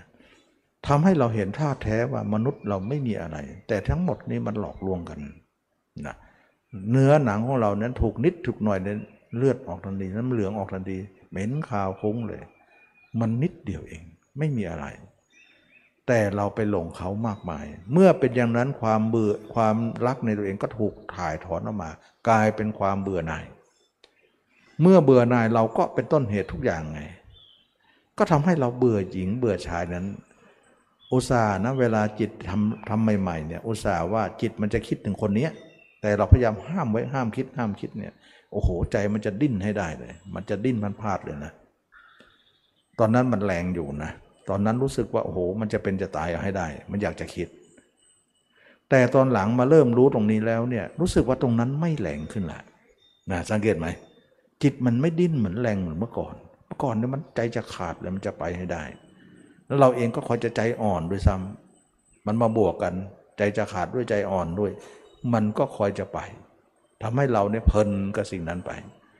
แต่ตั้งแต่ตัวเองข่มใจมากขึ้นมากขึ้น แล้วมาดูตัวเองมากขึ้น รู้สึกว่าตรงนั้นน่ะลดลง เมื่อลดลงความแรงของมันลดลงก็ง่ายต่อการประคองจิตเข้าสู่ระบบได้ง่ายขึ้น อันนี้เราจะเห็นได้ชัดว่า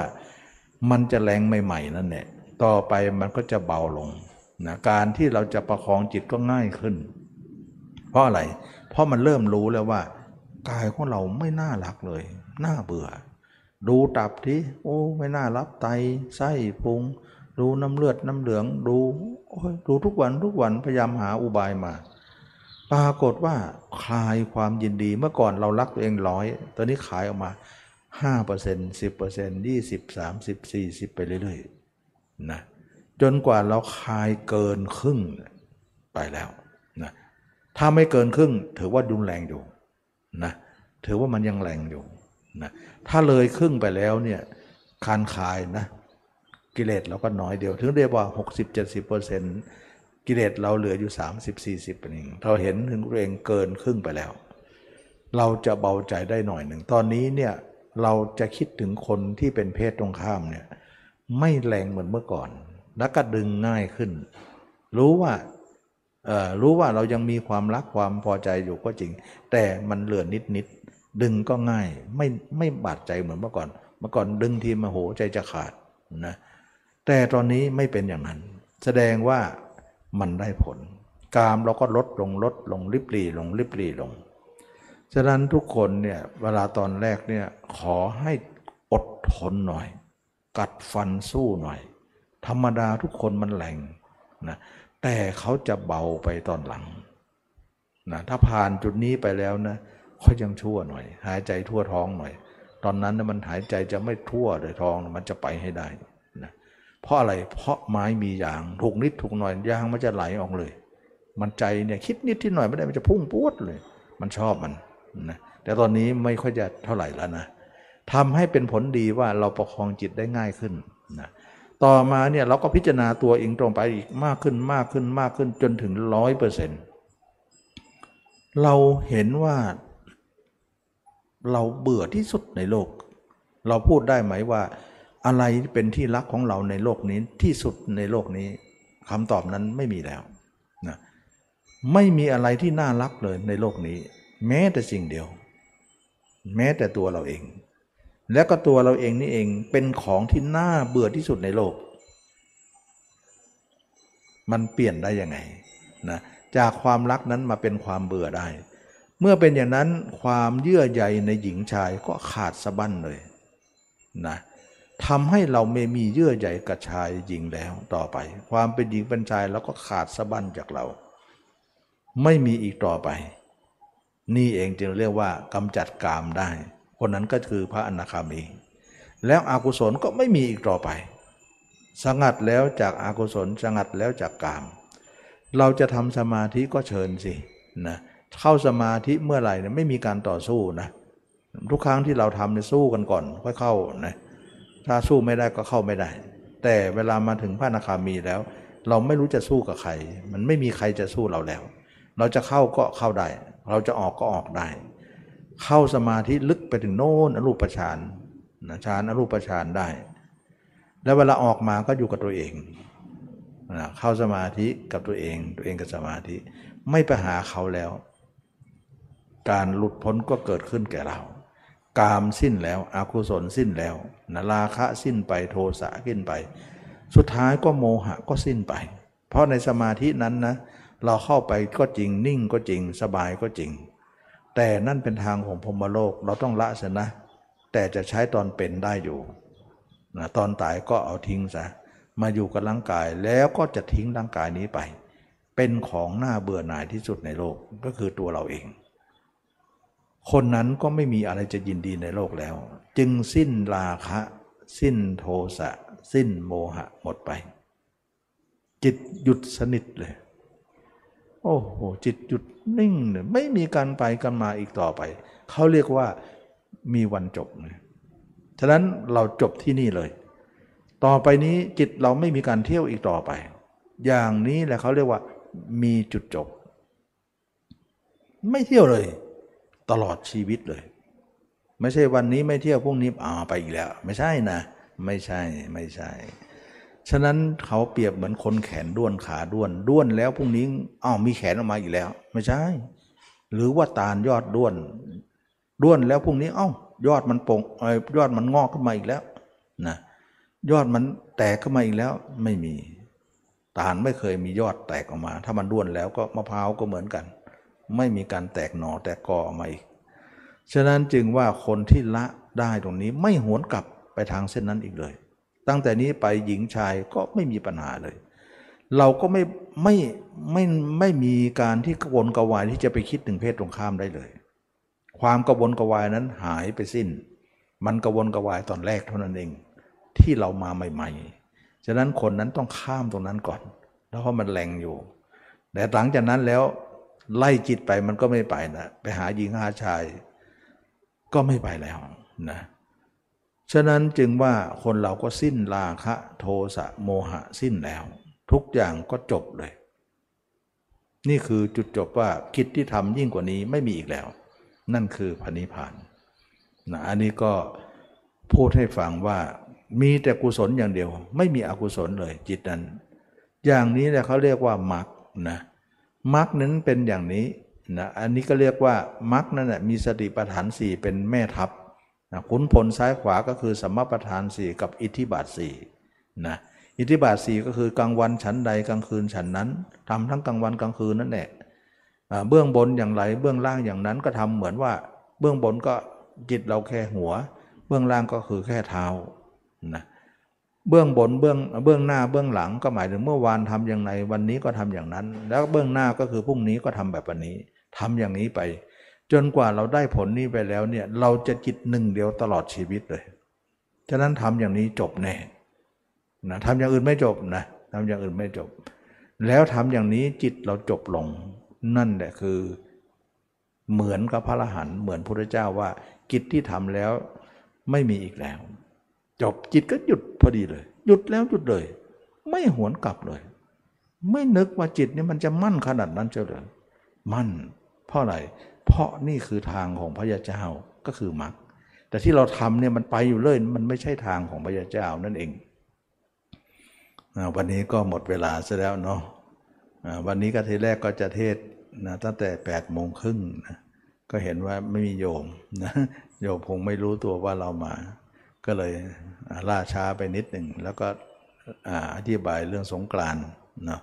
ก็ไหนๆก็ไหนๆก็มาอธิบายเรื่องของมรรคแล้วก็ หมดเวลาแล้วเราก็เข้าใจตามนี้ก็แล้วกันว่ามรรคก็เป็นเรื่องของทุกคนที่จะมาเน้นความสำคัญว่าไม่ได้ ถ้าเราไม่มีมรรคเราไปไม่รอดนะแล้วการทำอะไรไม่มีการจบเลย อย่างอื่นไม่จบนะถ้าเราทำมาแล้ว แต่มรรคจบได้นะจิตนิ่งไม่ต้องนั่งสมาธิก็ได้ นั่งก็ได้ไม่นั่งก็ได้ จิตไม่มีไป วันหนึ่งมีแต่ภาพเราภาพเดียวเท่านั้น ซึ่งความเห็นเราไม่หายเลย มีแต่ภาพเราไม่หายภาพเดียว ภาพคนอื่นหายหมดไม่เหลือนะอันนี้เขาเรียกว่าชัยชนะแล้ว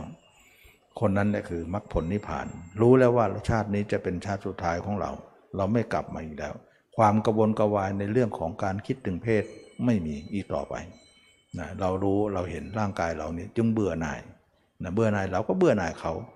เอาเขามาไม่เอาแล้ว เราก็เบื่อของเราอยู่แล้ว จะไปเอาของที่เหมือนกันมาอีกเนี่ย โอ้ ไม่ไหว เขาเรียกว่าเราก็เน่าแล้วจะเอาสุนัขเน่าๆมาคล้องคอยคงไม่เอาแน่นะก็กลายเป็นลักษณะนั้นไป ไม่น่าเชื่อว่าจะเป็นได้นวันนี้ก็ขอจบการแสดงธรรมแค่นี้ขอทุกคนมีความสุขความเจริญ รู้แจ้งเห็นธรรมในพระธรรมคำสอนพระเจ้าทุกคนทุกท่านเทอ